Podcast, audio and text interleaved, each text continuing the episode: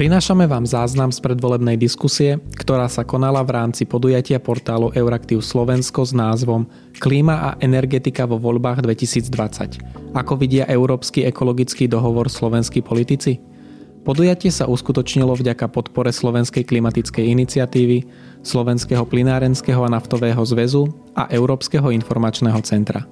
Diskusiu moderoval editor nášho portálu Pavol Salaj. O predvolebných postojoch strán a hnutí vypracoval Euraktiv Slovensko komplexnú analýzu, ktorej odkaz nájdete v popise tohto podcastu.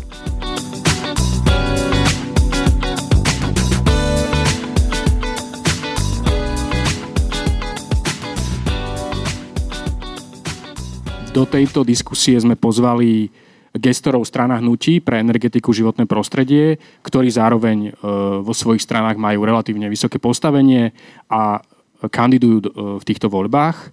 Dovolte teda, aby som vám ich predstavil. Vítam e, Erika Baláža, podpredsedu Spolu a kandidáta koalície PS Spolu.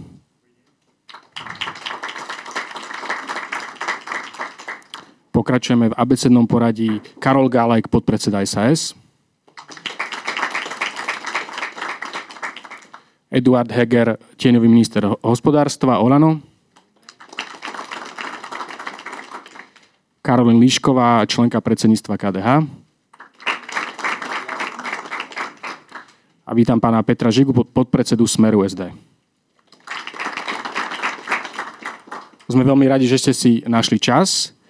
Um, v publiku sedia aj zástupcovia strán za ľudí a Sme rodina, uh, ktorí, ak sa to budú prijať, dostanú uh, priestor v diskusii. Um, sme portál, uh, ako viete, ktorý sa venuje analýze verejných politík, informovaniu o nich a boli by sme radi, keby táto diskusia bola vecná a keby sa vyhýbala útokom a keby sa zamerala e, na verejné politiky a na to, ako zlepšiť situáciu na Slovensku. Chcel by som sa opýtať e, pána Galeka, e, ako je to s uhlíkovou neutralitou v roku 2050? v rozhovore, ktorý sme spolu robili a ktorý som robil aj s ostatnými zástupcami strán a hnutí, ste mi povedali, že um, že osobne ste síce za, ale uh, v programe to nemáte, pretože to považujete ako za nejakú formu populizmu uh, a to konkrétne stanoviť si nejaký cieľ bez toho, aby sme mali konkrétne k nemu vyč- vytýčenú cestu. Lenže v tom uh, klimatickom dotazníku, ktorý sme spomínali, tam ste sa zase prihlásili ku klimatickej neutralite v roku 2050. Takže skúste nám vysvetliť postoj SAS. Dôležité je povedať, čo my máme v programe a čo bolo v dotazníku. Kým väčšina strán, alebo to, čo požadoval od nás dotazník, bolo ponúkanie cieľov, tak my presadzujeme konkrétne riešenia. Ja si myslím, že o mnoho dôležitejšie, ako mať nejaké ambiciozne ciele a vzdušné zámky, je povedať si, ako k tomu cieľu dospejeme, až potom ten cieľ stanoviť. To je ako keď staviate dom. Cieľom nie je postaviť dom, to je sen. Ale cieľom e, v prípade domu je, že postavím dom do dvoch rokov. Ale keď neviem, kde ho postavím, za čo ho postavím, z čoho ho postavím, kto ho postaví, tak potom je to naozaj iba taký, taký planý plán. E, my máme v našom programe, ja som si študoval teraz cez víkend ešte raz všetky tie ostatné oblasti, lebo tiež mi nebolo celkom jasné, prečo až tak negatívne sme vyšli z toho prieskumu, z toho dotazníka. Toto sú vlastne naše riešenia v oblasti zeleného hospodárstva, ekonomiky. Nejde iba o životné prostredie, ide aj o hospodárstvo, energetiku, poľnohospodárstvo, stavebníctvo, jednoducho životné prostredie a klimatická zmena je prierezovou oblasťou. A ak my chceme mať nejaké ciele, tak musíme najprv si stanoviť tú cestu. Keď hovorím o uhlíkovej neutralite, napríklad v prípade elektriny, túto ja som presvedčený, že Slovensko dosiahne už v roku 2023. Je to z jednoduchého dôvodu, v roku 2023 ukončíme uh, dotovanie výroby elektriny z domáceho uhlia. Toto sme mali v programe v 2016, na toto sme tlačili celé 4 roky, dávali sme návrhy riešenia. V roku 2017 sme predstavili 10 pre hornú uh, nitru, ktoré sa nakoniec uh, pretavilo aj do toho akčného plánu pre mm, tento región. Skúsme sa vrátiť vrátiť k tej, tej pôvodnej otázke. A... Ste teda za tú klimatickú neutralitu v Určite. roku 2050 alebo nie? Som za uhlíkovú neutralitu. Slovensko sa prihlásilo k roku 2050. Tento cieľ budeme podporovať, ale ja tvrdím, že je málo ambiciózny, že naozaj by sme sa mohli pozrieť na tie konkrétne riešenia a v konečnom dôsledku by sme mohli to dosiahnuť skorej. Elektrina totiž to je z tohto pohľadu iba jedna malá čiastka, ktorú dosiahneme v roku 2023, ale máme tu dopravu, máme tu teplárenstvo. Dostaneme Čiže... sa k jednotlivým oblastiam. Dobre. Pán Žiga, nech sa páči. Ďakujem pekne. Všetkým prajem príjemný dobrý deň a ďakujem aj za pozvanie na túto diskusiu. Čo sa týka eh, uhlíkovej neutrality v roku 2050. Vy veľmi dobre viete, že Slovensko sa prostredníctvom najvyšších predstaviteľov, to znamená pani prezidentky Slovenskej republiky aj prostredníctvom pána premiéra Slovenskej republiky prihlásilo uhlíkovej neutralite. A v zásade, ako to už hovorili aj moji predrečníci, aj pani Vašaková, ja vidím 4 alebo 5 oblastí, kde to bude e, pre Slovensko také challenging, také vyzývajúce. Je to oblasť energetiky, je to oblasť dopravy, oblasť poľnohospodárstva, určite oblasť dopravy. E, ja osobne si myslím, že Slovensko nebude mať žiadny problém z hľadiska energetiky dosiahnuť uhlíkovú neutralitu v roku 2050. V roku 2023 je absolútne nereálne dosiahnuť uhlíkovú neutralitu aj napriek tomu, že sme sa zaviazali v roku 2023 odstaviť e, elektrárne v Novákoch. Máme tu stále ešte 9% ako bolo spomínané, výroby e, elektrickej energie z plynu. E, zároveň hovoríme o tom, že veľká časť teplární produkuje elektrickú energiu na Slovensku. To znamená minimálne 6 teplární alebo 5 teplární produkuje elektrickú energiu práve z uhlia a e, nebude reálne postaviť to do roku 2023, ale 2050 nemám žiadne, žiaden, žiadnu pochybnosť. 54% sa, e, percent elektrickej energie sa v súčasnosti na Slovensku vyrobí z jadra, ďalších 17% sa vyrobí z vody, ďalší asi 7% je z iných obnoviteľných zdrojov, to znamená 80% elektrickej energie sa v súčasnosti na Slovensku vyrába na tzv. bezuhlíkových technológiách. 18,8% sa vyrába na uhlíkových, z toho 9% je uhlie a 9% je plyn. A pán Žiga, ak, ak vás môžem prerušiť, Áno. je podľa vás problém v tom, že ne, nepoznáme dnes presný plán, ako sa dopracovať tej uhlíkovej neutralite? Je, je problém sa prihlásiť k nej v tom roku 2050, ak nemáme ten presný plán, no. ako to hovorí pán Galek? No a ja mám pocit, že ešte aj Európska komisia nemá úplne presný ten plán. Pri všetkej, pri všetkej úcte, e, to sú také, by som povedal, ciele, ciele, ktoré sú stanovené, ambiciózne.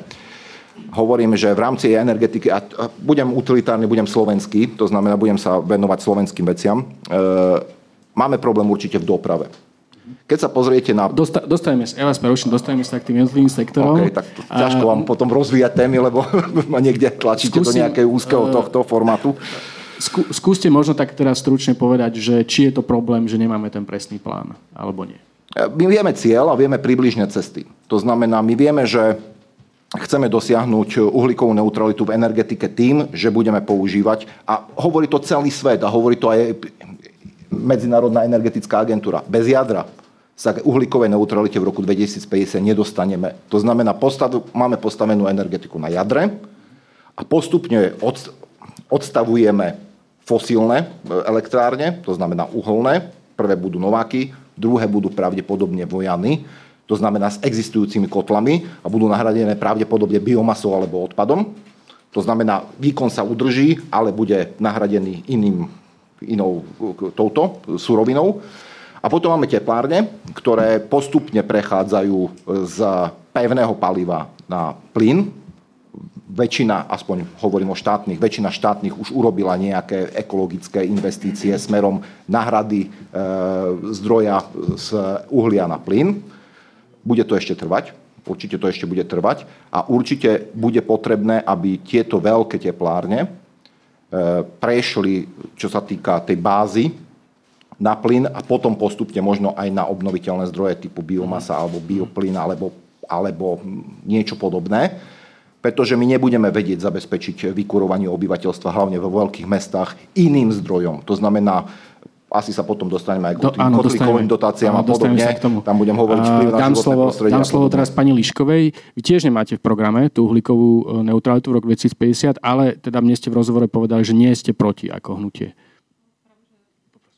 Práve, že dovolím si potvrdiť, a v našom rozhovore sme aj hovorili, že naše verejné vyjadrenia sú, že áno, lebo vzhľadom na to, že Európska únia má ten strategický cieľ a v tomto prípade aj súhlasím s pánom ministrom, že rok 2050 je nejaký deadline, čiže je nejaký cieľ, že dokedy by sme to mali dosiahnuť, ale na druhej strane nie je jasná nejaká, nejaký proces alebo postupnosť krokov, čo v tomto vidíme riziko. Preto my sme uh, tie vyjadrenia dali, že keď je nejaký záväzok, samozrejme k tomu pristupujeme, oficiálne sa k tomu hlásime ako kresťansko-demokratické hnutie, ale vidíme tam veľa otáznikov a čo by som chcela povedať, čo zatiaľ kolegovia nespomenuli, že Vieme presne ten časový horizont, že 2050, ale je to veľmi odvážny cieľ, čo na jednej strane je dobre, že Európska únia sa k, tomuto cieľu hlási a pomerne skoro v porovnaní s okolitým svetom. Nedovolí mi nespomenúť, že Spojené štáty americké, Čína a iné veľké krajiny, ktoré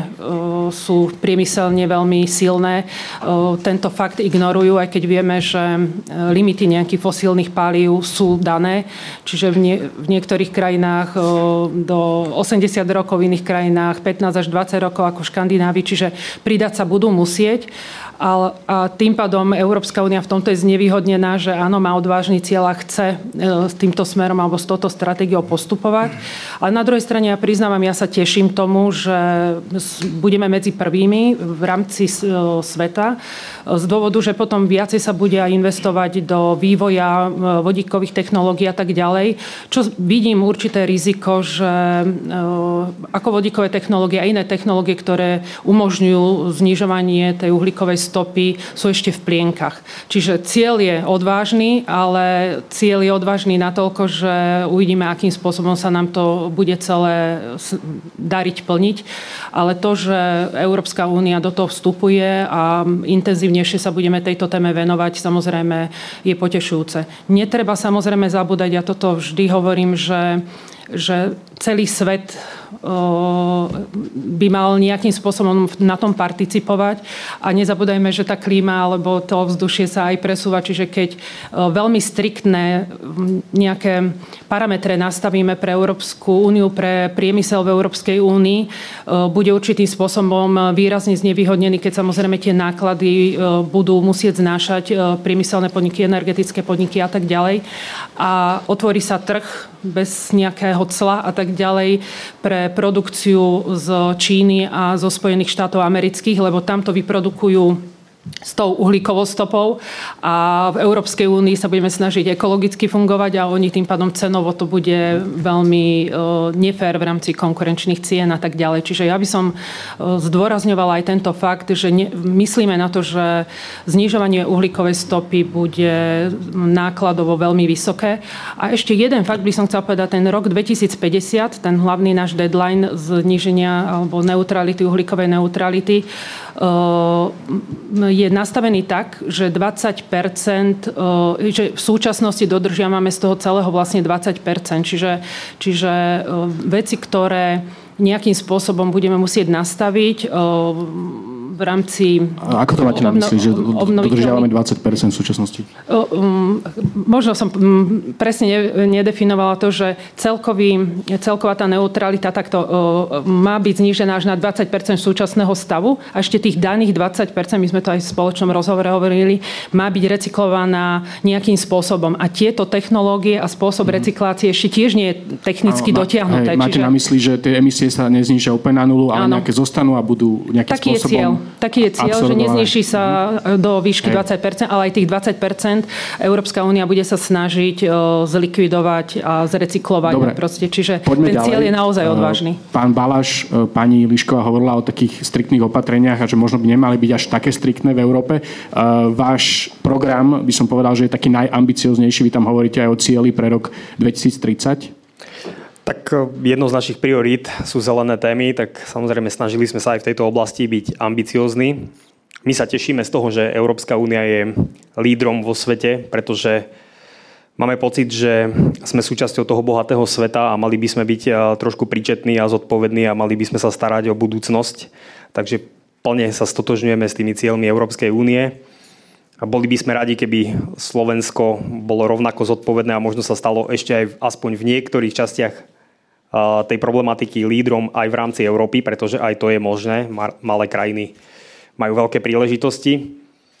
Chcel by som sa vyjadriť možno, že aj k tomu plánu, že či potrebujeme alebo nepotrebujeme ten plán. Ja si myslím, že my ten plán úplne detailný na 30 rokov dopredu nepotrebujeme, pretože nie je možné ho správne urobiť práve kvôli vývoju technológií. My vieme aj teraz povedať, že keď odstavíme uhlie, tak nám to priniesie nejaké úspory. Keď budeme zateplovať budovy, zase sa dostaneme niekde, že my ten konkrétny plán na možno obdobie 10 rokov potrebujeme. A tak ako sme videli v prípade solárnej energie, ten vývoj je pomerne dramatický, takže my nevieme, kde budeme v roku 2040 a je úplne zbytočné, aby sme teraz hovorili, že na akú technológiu alebo akú technológiu v tom období budeme prioritizovať a kde budeme investovať aké množstvo peňazí, pretože si myslím, že to nie je reálne. Ale je dôležité mať ten cieľ a nejakým spôsobom motivovať celý ten, celú tú ekonomiku, alebo teda má to rôzne oblasti aby sa správala zodpovedne, aby postupne sme znižovali tú uhlíkovú stopu a na to tie nástroje podľa mňa máme a môžeme cez ne tlačiť na ten správny vývoj. A ako, pod... je to, ako je to s tým cieľom pre 2030? Lebo vy ste jediný, um, ak sa nemýlim, toto má v programe, ale komunikujete tak rôzne. Um, v tom klimatickom dotazníku, ktorý tu bol spomínaný, ktorý nie je náš prieskum, tam hovoríte až o cieli 65-percentného zníženia emisí. Mne ste povedali, že niekde medzi 55-60% a v programe máte 55%. Je to možno iba číslo, ale je to číslo, o ktorom sa dosť horúco diskutuje v Európskej únii, takže skúste nám to vysvetliť.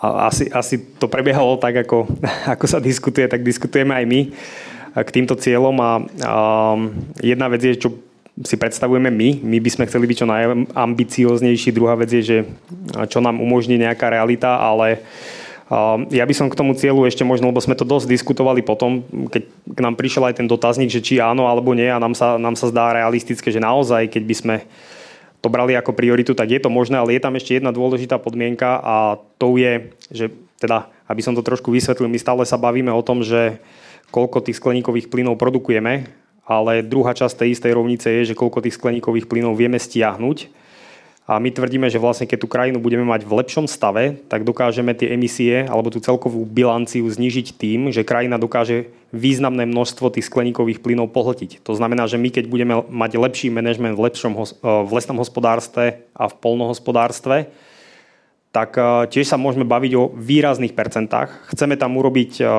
poriadnu analýzu, pretože si nemyslíme, že tie čísla, ktoré teraz máme, že sú úplne korektné, lebo... Že tie dokumenty napríklad ministerstva životného prostredia alebo energeticko-klimatický plán, ktorý schválila vláda, tie po vás nestačia. Hej? Myslím si, že nestačia a ja keď sa pozerám na to lesné hospodárstvo, lebo to je to, čomu trošku rozumiem, tak vidím, že my ten uhlík strácame z lesa. Nie, že ho tie lesy viažu, a lesy dokážu viazať, a keď na, t- na tie emisie dokážu viazať úplne v pohode 2-2,5 tony uhlíka, to je 8 tón CO2 na hektár a rok, máme 2 milióny hektárov lesov. Keby sme tie lesy ponechali bez zásahov teraz, no tak viažu asi 40% toho, čo produkujeme na celom Slovensku. Čiže tam sú obrovské rezervy a keď sme začiarkli tých 65%, tak to bolo práve po diskusii aj k tejto problematike, že sa to netýka len akoby znižovania produkcie, ale aj zvyšovania viazania skleníkových plynov krajinou. Dobre. Ďakujem za toto prvé kolečko. Ja by som teraz otvoril priestor pre vaše otázky. Eh, otázky publika. Prvý odvážlivec alebo prvá odvážlivkyňa. Nech sa páči. Poprosím vás, keď ja vás poznám, aby ste sa predstavili a každého ďalšieho, eh, ktorý sa bude pýtať. Šab, Šabík, Slovenský brinárenský priemysel. Eh, rozprávali sme o doprave. Ehm, za posledné, možno že nejakých 10 rokov, Slovenská republika skoro nič neurobila, čo sa týka využívania alternatívneho paliva CNG, LNG. Je to vidieť aj v porovnaní s okolitými krajinami a e, myslím si, že tam nás čaká dosť veľký kus práce. My sa teraz snažíme toto palivo nejak zatraktívniť, ale moc sa nám to nedarí, pretože rozumiem tým primátorom e, miest, že oni keď idú kupovať nejaký autobus, ktorý je najlacnejší, ten kúpia, pretože chcú kúpiť čo najviac autobusov. takže kúpia naftové autobusy. Nedarí sa nám v tomto presadiť. Dokonca nevyužili sme ani tú príležitosť, že sme tú spotrebnú daň, ktorú sme na to mohli dať pred nejakými 7 rokmi, dali sme ju na najvyššiu možnú úroveň. Nešli sme tak, ako ostatné štáty od nejakej nuly po, nejaký, po nejaké maximum. Chcem sa spýtať, že uh, aký je aká je perspektíva toho, že v tejto oblasti sa dokáže urobiť trošku viac. Myslím teraz nejaké dotácie pre tie mesta, alebo bez tohoto proste tí primátori neurobia a nejak podpora toho paliva ako takého. Kde, my si myslíme teda, že najmä v LNG pre kamionovú dopravu alebo riečnú dopravu je momentálne úplne asi najlepšie riešenie. Ďakujem. Ďakujem za otázku. Zoberieme niekoľko, nech sa páči, pán vzadu. Dobrý deň, prajem Hanulák, moje meno som e, zaoberám sa energetikou. E, hovoríme v poslednej dobe veľmi veľa o, o uhlíkovej neutralite v roku 2050, ale prosím pekne, poďme do praktické roviny. Do roku 2020 sme mali dosiahnuť cieľ 14 e, obnoviteľných zdrojov v, na koncovej spotrebe energie, energie, to znamená v elektrine, v teple, doprave sme pod 12% a klesáme. Náš národný systém podpory obnoviteľných zdrojov financovaný cez koncovú cenu elektriny, cez tarifu za prevádzkovanie systému je premrštený.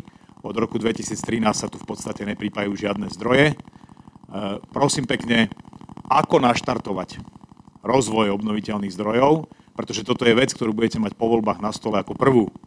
Čiže keď sa tu ideme baviť o cieľoch v roku 2050, pripomína mi to ten maskou milión ľudí na Marse do roku 2050 v kolónii. E, prosím pekne, povedzme konkrétne, čo konkrétne urobíme, ako zvýšime, ako dobehneme ten cieľ v roku 2020 e, podľa nových predpisov Európskej únie v rámci zimného balíčka dostaneme rok navyše. Dostaneme rok navyše na to, aby sme tento cieľ splnili.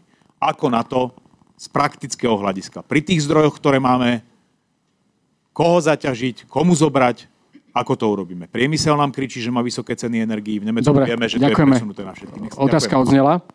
Necháme odpovedať uh, zástupcov strán. Takže máme dve témy. Uh, zemný plyn, CNG, LNG a potom obnoviteľné zdroje energie. Cieľ 2020. Nech sa páči, pán Žiga.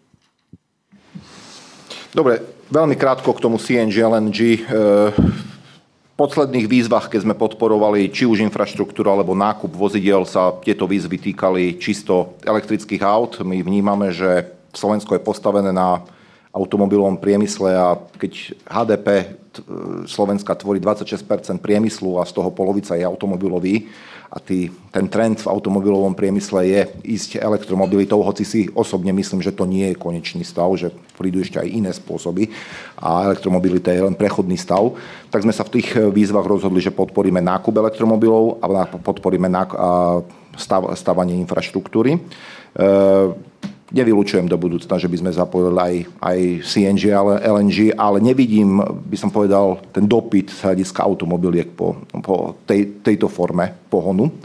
Hoci napríklad Rusi vôbec nejdú elektromobilitou, ale idú čisto z LNG a CNG a možno, že aj z hľadiska e, riešenia dopravy a uhlíkovej neutrality v doprave, vodík a, a plyn budú tie, tie hlavné komodity, ktoré budú musieť zabezpečovať dopravu do roku 2050. Teraz k vašej otázke.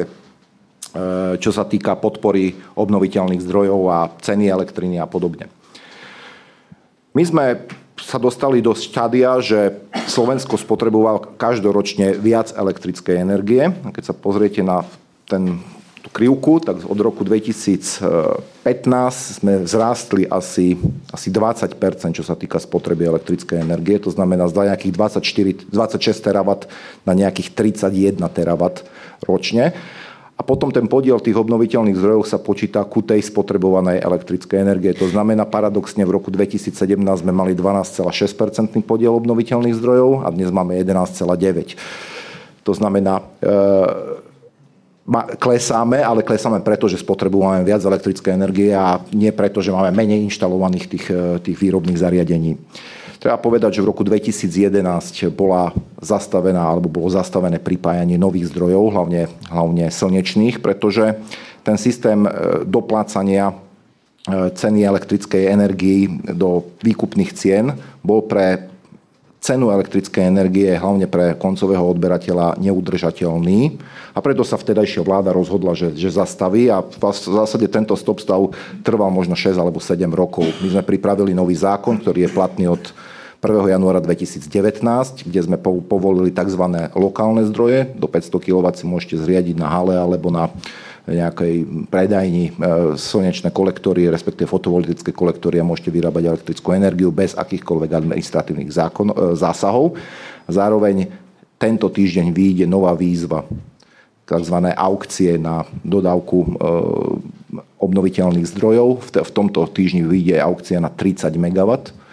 Bude stanovená maximálna výkupná cena na úrovni vyhláškových výkupných cien, ktoré ustanovilo URSO. Bude to ako keby v dvoch e, setoch. Jeden set bude slnko a, a vietor. Považujeme ich za nestále obnoviteľné zdroje a budú mať výkupnú cenu maximálnu výkupnú cenu 84 eur. Ostatné typy obnoviteľných zdrojov budú na úrovni 104 alebo 106 eur, nepamätám si presne to číslo.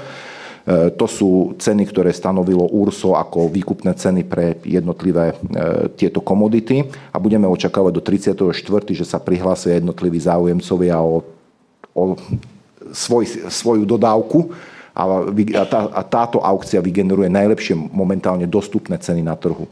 Bude to ešte stanovené tak, že pri tých e, nestabilných zdrojoch bude možné sa prihlásiť, teda pri slnku sa bude môcť prihlásiť jeden záujemca o maximálne 2 MW, pri ostatných zdrojoch do 10 MW a budete o tom čítať na našej stránke, myslím si, že tento týždeň.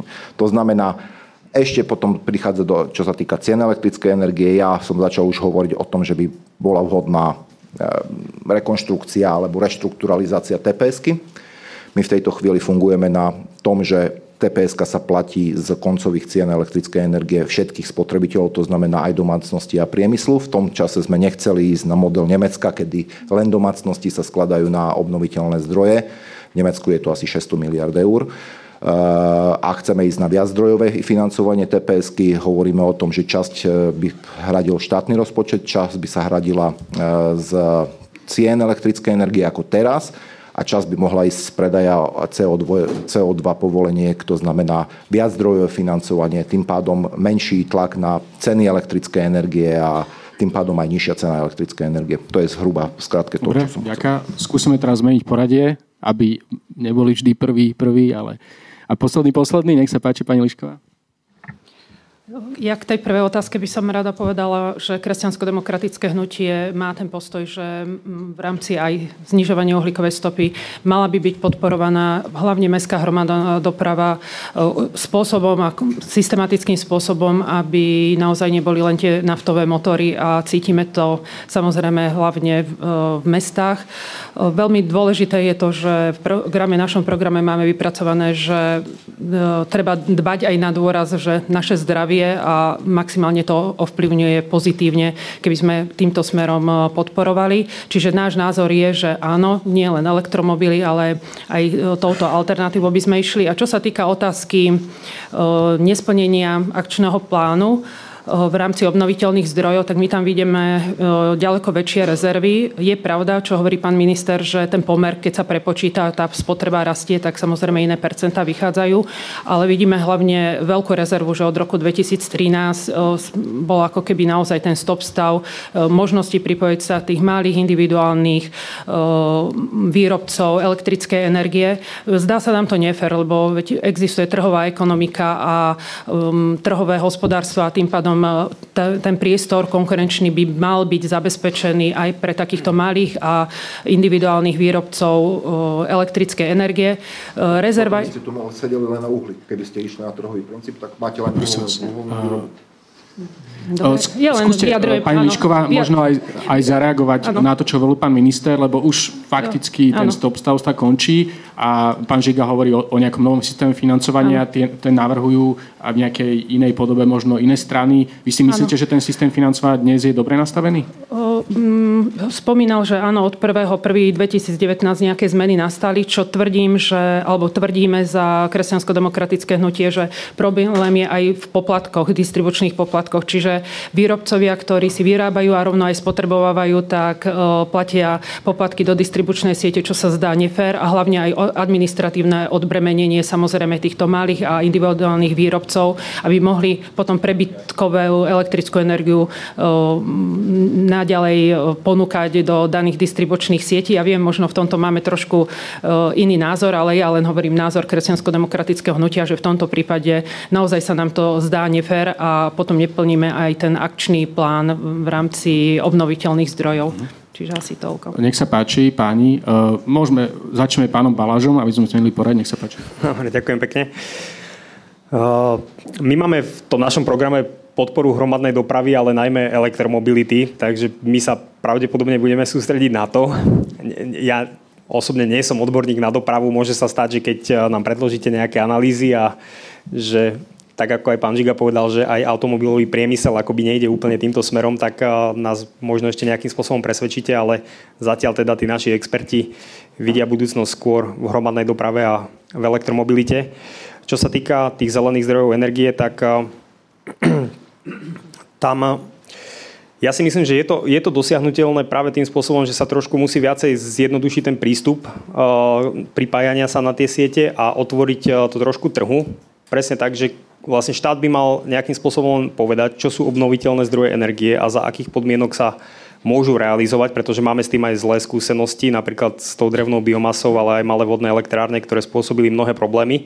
Ale keď sa tie pravidlá akoby lepšie zadefinujú trošku, tak vlastne vtedy by sme mali na ten trh ponúkať stále väčšie množstvo tej energie, kde tí producenti budú súťažiť s tou cenou. Čiže nemalo by to byť takto regulované, ako to bolo predtým, že tie ceny boli takéto premrštené a ten stop stav, ktorý sme tu mali x rokov, tak vlastne to trošku zamrazilo ten vývoj, ale keď štát bude ponúkať stále viacej akoby energie na ten, na ten trh a tí výrobcovia budú súťažiť za podmienok ktoré budú šetrené k tomu životnému prostrediu, tak jednoducho si myslím, že ten podiel sa bude zvyšovať.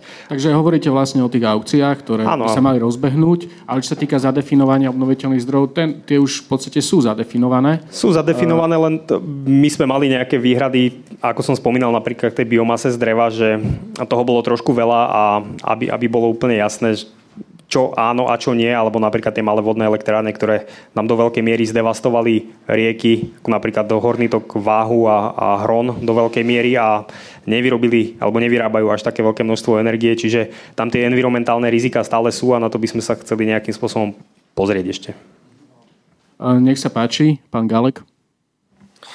Najprv k tým alternatívnym palivám. Pán minister začal hovoriť práve o tej podpore elektromobility, ktorú si ja myslím nemáme na Slovensku úplne správne nastavenú, pretože sme začali stavať dom od strechy.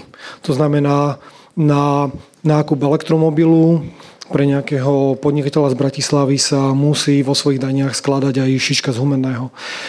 V prípade podpory alternatívnej dopravy ja vidím skôr naozaj podporu v prípade verejnej správy alebo v prípade rozvoja infraštruktúry. Pred ňou pán Kvasňovský hovoril aj o tom, že tak ako dnes napríklad podporujeme alebo dávame do zákona povinnosť vybudovať pri novej budove nejaké pripojenie alebo pripojku na nabíjačku na elektromobil by malo byť aj napríklad pripojenie na CNG toto, toto si zase nemyslím, že je úplne správne, pretože dôvod, prečo sa tam montujú práve tieto nabíjačky je ten, že to nabíjanie elektromobilu trvá dlhšie. V prípade automobilu na stlačený zemný plyn alebo skvapalnený zemný plyn je táto doba o mnoho kratšia, ale napríklad práve v prípade budovania takýchto staníc, plňacích staníc popri existujúcej infraštruktúre, tak toto je určite cesta nie len pre plyn, ale napríklad aj práve pre ten vodík. Takže musíme podporovať v prvom rade infraštruktúru, samozrejme aj tú vedu a výskum. Toto je, toto je kľúčové, pretože my sa musíme pohnúť ďalej aj v tejto oblasti. Čo sa týka obnoviteľných zdrojov, Tu si treba povedať, že naozaj na Slovensku obnoviteľné zdroje dostali veľmi, veľmi zlé renomé práve kvôli tomu, že do toho zasiahli politici. Bolo to v tom roku 2009, keď sme tu mali tú veľkú kauzu 120 MW, ktoré boli z noci do rana rozdané na SEPSE práve politickým nominantom, práve na pripojenie rôznych kapacít na fotovoltiku a potom sa to už tak nejak s tými obnoviteľnými zdrojmi ťahalo. To, čo máme my dnes v programe, je hlavne to, aby sme pripájanie nových zdrojov zbavili byrokracie, zbavili nejakej veľkej administratívy a hlavne, aby tieto nové zdroje mali iba minimálny alebo žiaden vplyv na tú koncovú cenu elektriny. Pretože ako už aj pán Žiga povedal, tá koncová cena tá dnes zaťažuje ako domácnosti, tak aj podnikateľov. Ale takisto hovoril o tom, že by rád prehodnotil tarifu za prevádzku systému, ktorej súčasťou je práve táto podpora obnoviteľných zdrojov. Ale tu by som si ja dovolil takú otvorenú otázku, prečo ste doteraz nepodporili ani ani jeden z našich návrhov. My napríklad s viacdrovým financovaním sme počas tohto volebného obdobia prišli viackrát. Mali sme to aj na predposlednej schôdzi. Tak, takisto sme hovorili, že by sme mali uh, zaviesť napríklad financovania z predaja emisí. Takisto sme hovorili o transparentnej regulácii, ktorá vie uh, viesť k nižšiemu zniženiu týchto koncových cien. Hovorili sme o uh, prehodnotení niektorých vydaných povolení na pripojenie zdrojov, ako je napríklad hlavne v prípade kombinovaných kombinovanej výroby elektriny a tepla. Podali sme podnet kvôli teplárni Povazká Bystrica, ktorá vyzerá to tak naozaj neoprávnene dostávala milióny práve vďaka podpore, ktorá jej plinie zo zákona o podpore obnoviteľných zdrojov. Čiže keď obnoviteľné zdroje, tak naozaj eh, poďme na to s rozumom. Veľmi by som vyzdvihol práve napríklad tie lokálne zdroje. Lokálny zdroj je niečo, kedy vy alebo väčší spotrebiteľ si vie spotrebovať svoju energiu, ktorú si tam vyrobí. Je to iniciatíva práve SAPI, pán predseda, pán Karaba by vedel o tom veľmi dobre hovoriť. Čiže ak obnoviteľné zdroje, poďme na tú eh, lokálnu spotrebu, čo si vyrobím, to si aj spotrebujem odľahčí to aj tú eh, samotnú sieť. No a potom, eh, potom ešte možno, keď pán Bala spomenul ten biomasaker, tak samozrejme toto je takisto jedno z opatrení, na ktoré by sme sa mohli pozrieť v rámci tej podpory, ktoré obnoviteľné zdroje reálne majú byť podporované a ktoré nie, ktoré reálne prispievajú k tej uhlíkovej neutralite, zlepšovaniu toho životného prostredia. Mm-hmm. Dobre, pán Žiga, nechám vás zareagovať ešte predtým na slovo pánovi Hegerovi. Mm, ďakujem pekne, ja k tomu trošku ešte priložím. Uh, takže čo sa týka uh, LNG a CNG, jednoznačne áno, pretože ak sa pozráme na, a je ak deklarujeme, že nám ide o životné prostredie, že nám ide o klímu, tak v takom prípade sa musíme pozrieť na to, kde sa to najväčšie znečistenie deje. A ak toto berieme vážne, tak nemôžeme potom podporovať osobné automobily, ale musíme ísť najmä k tým najväčším znečisťovateľom. Prirodzene sú to veľké dopravné prostriedky, kamiony, autobusy. Takže určite áno, podporovať aj verejnú dopravu, to sme vlastne robili, sme to kritizovali, keď pán minister prišiel s opakovanou teda dotáciou na elektro, na elektromobily, tak sme mali aj pozmeňujúci návrh, kde sme to chceli viac menej celé škrtnúť a nasmerovať to práve na prostriedky verejnej dopravy a samozrejme aj nákladnú, nákladnú dopravu, tak samozrejme nestretlo sa to s cieľom, čo chápem, lebo už bolo všetko pripravené na práve podporu tých elektromobilov. Takže e, my určite budeme smerovať práve všetky prostriedky aj ekonomicky. My si musíme naozaj uvedomiť, že je tu obmedzený zdroj peňazí. Ak chceme z nich vyťažiť maximum, tak musíme pozerať, kam tie investície prinesú najväčší efekt.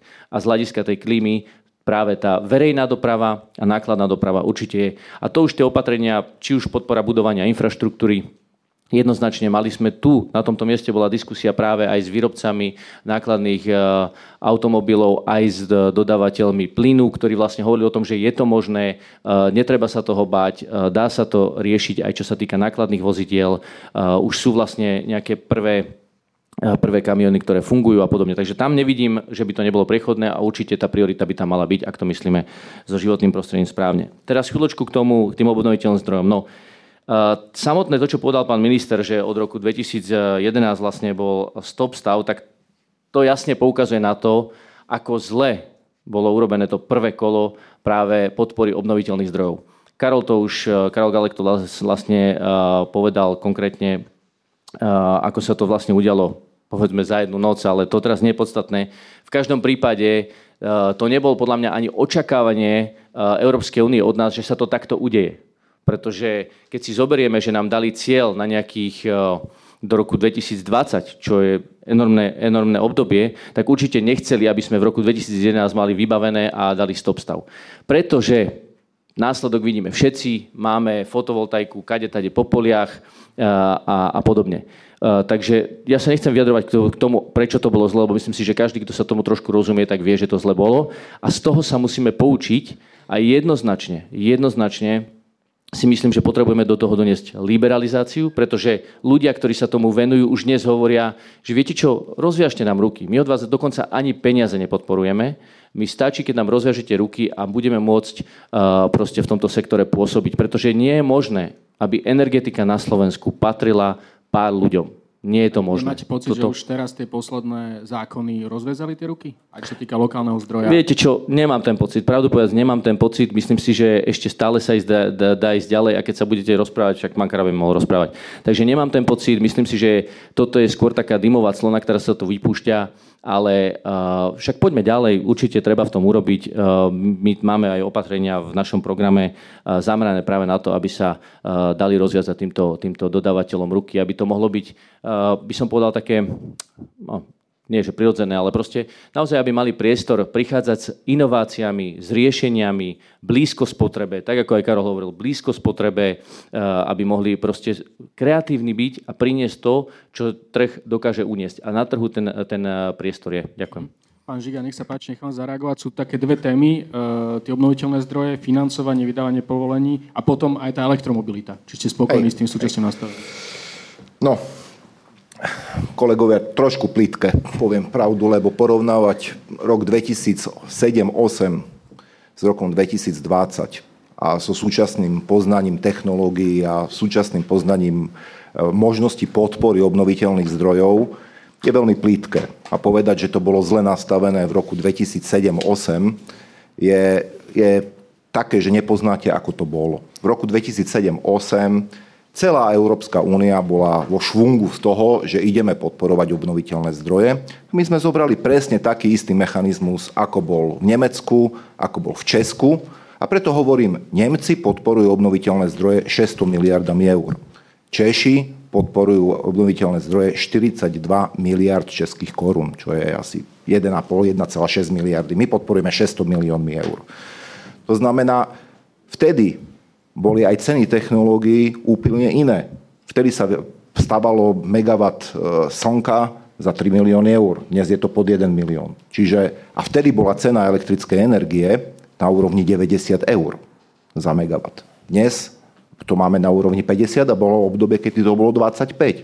A vy vlastne doplácate tú cenu smerom ku tej výkupnej cene práve z tej tps -ky. To znamená, keď máte 25 eur a máte to doplácať do 420 za slnko, tak to bolo nastavené, tak máte tie nožnice väčšie, ako keď to máte cenu elektrickej energie 100. Zároveň vy hovoríte o jednej veci, ktorá sa stala v roku 2009, a to bol ten SEPS a to vydávanie tých povolení, to bolo 120 mega. Dnes máme na Slovensku inštalovaných koľko? 400 MW ale, slnka? 600. 600. To znamená, neho, nehovorte o tom, že v rámci toho sa pokazila celá, celá, celý systém v rámci tejto jednej aukcie, ale ja to neobhajujem, malo to byť inak. E, zároveň hovorím, že my sme už urobili toľko krokov, ktoré by som povedal, sa prispôsobili tomu, ako dnes ten trh vyzerá a akým spôsobom my chceme podporovať obnoviteľné zdroje. Pán Balaš, obnoviteľné zdroje sú zdroje, ktoré sú zadefinované dávno. Ja viem, že vám eko, ekologickým e, zástupcom vadí každý typ obnoviteľného zdroja, pretože vietor e, má problém s tákmi, voda má problém s rybami, biomasa je pre vás, lebo ničí lesy a slnko zabera poľnohospodárskú pôdu. No len potom nemôžeme mať žiadny obnoviteľný zdroj na Slovensku, keď budeme takto na to pozerať a musíme si stanoviť priority, že o čo nám ide. Že budeme dávať slnko na poľnohospodárskú pôdu, alebo budeme mať len na, len na strechách a takto to by sme chceli, ale zároveň treba povedať, že potom toho slnka nebude veľa. Keď budeme hovoriť o vetre, no potom sa nám môže stať, čo sa stalo tu na v Bratislave, že sa nám v Petržalke objavilo 5 e, nepôvodných druhov vtákov, lebo nevedia preletieť cez e, obnoviteľné zdroje vetra v Rakúsku.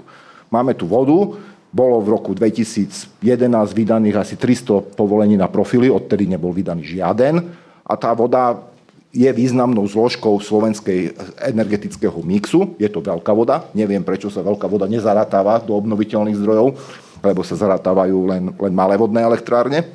Ale my to považujeme za obnoviteľný zdroj. No a potom máte biomasu, ktorá je, na ktorej je postavené viacero teplární na Slovensku.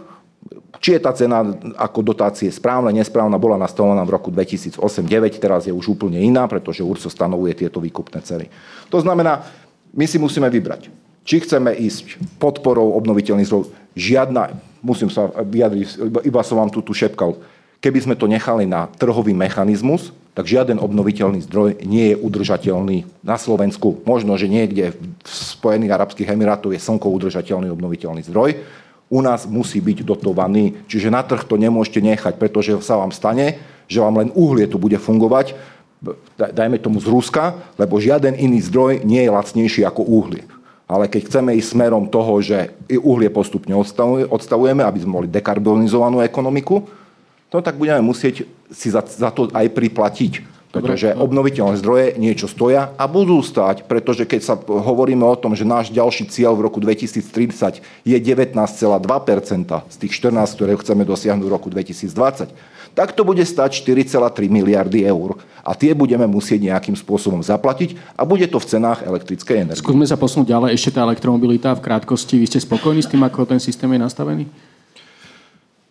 My si musíme uvedomiť, že to nie je len o tom, že či ideme podporovať elektromobilitu ako takú, že to znamená podporiť auto, ktoré prejde z bodu A do bodu B na pohon elektrický, ale ide o to, že my sme krajina, ktorá vyrába najviac automobilov na obyvateľa na svete.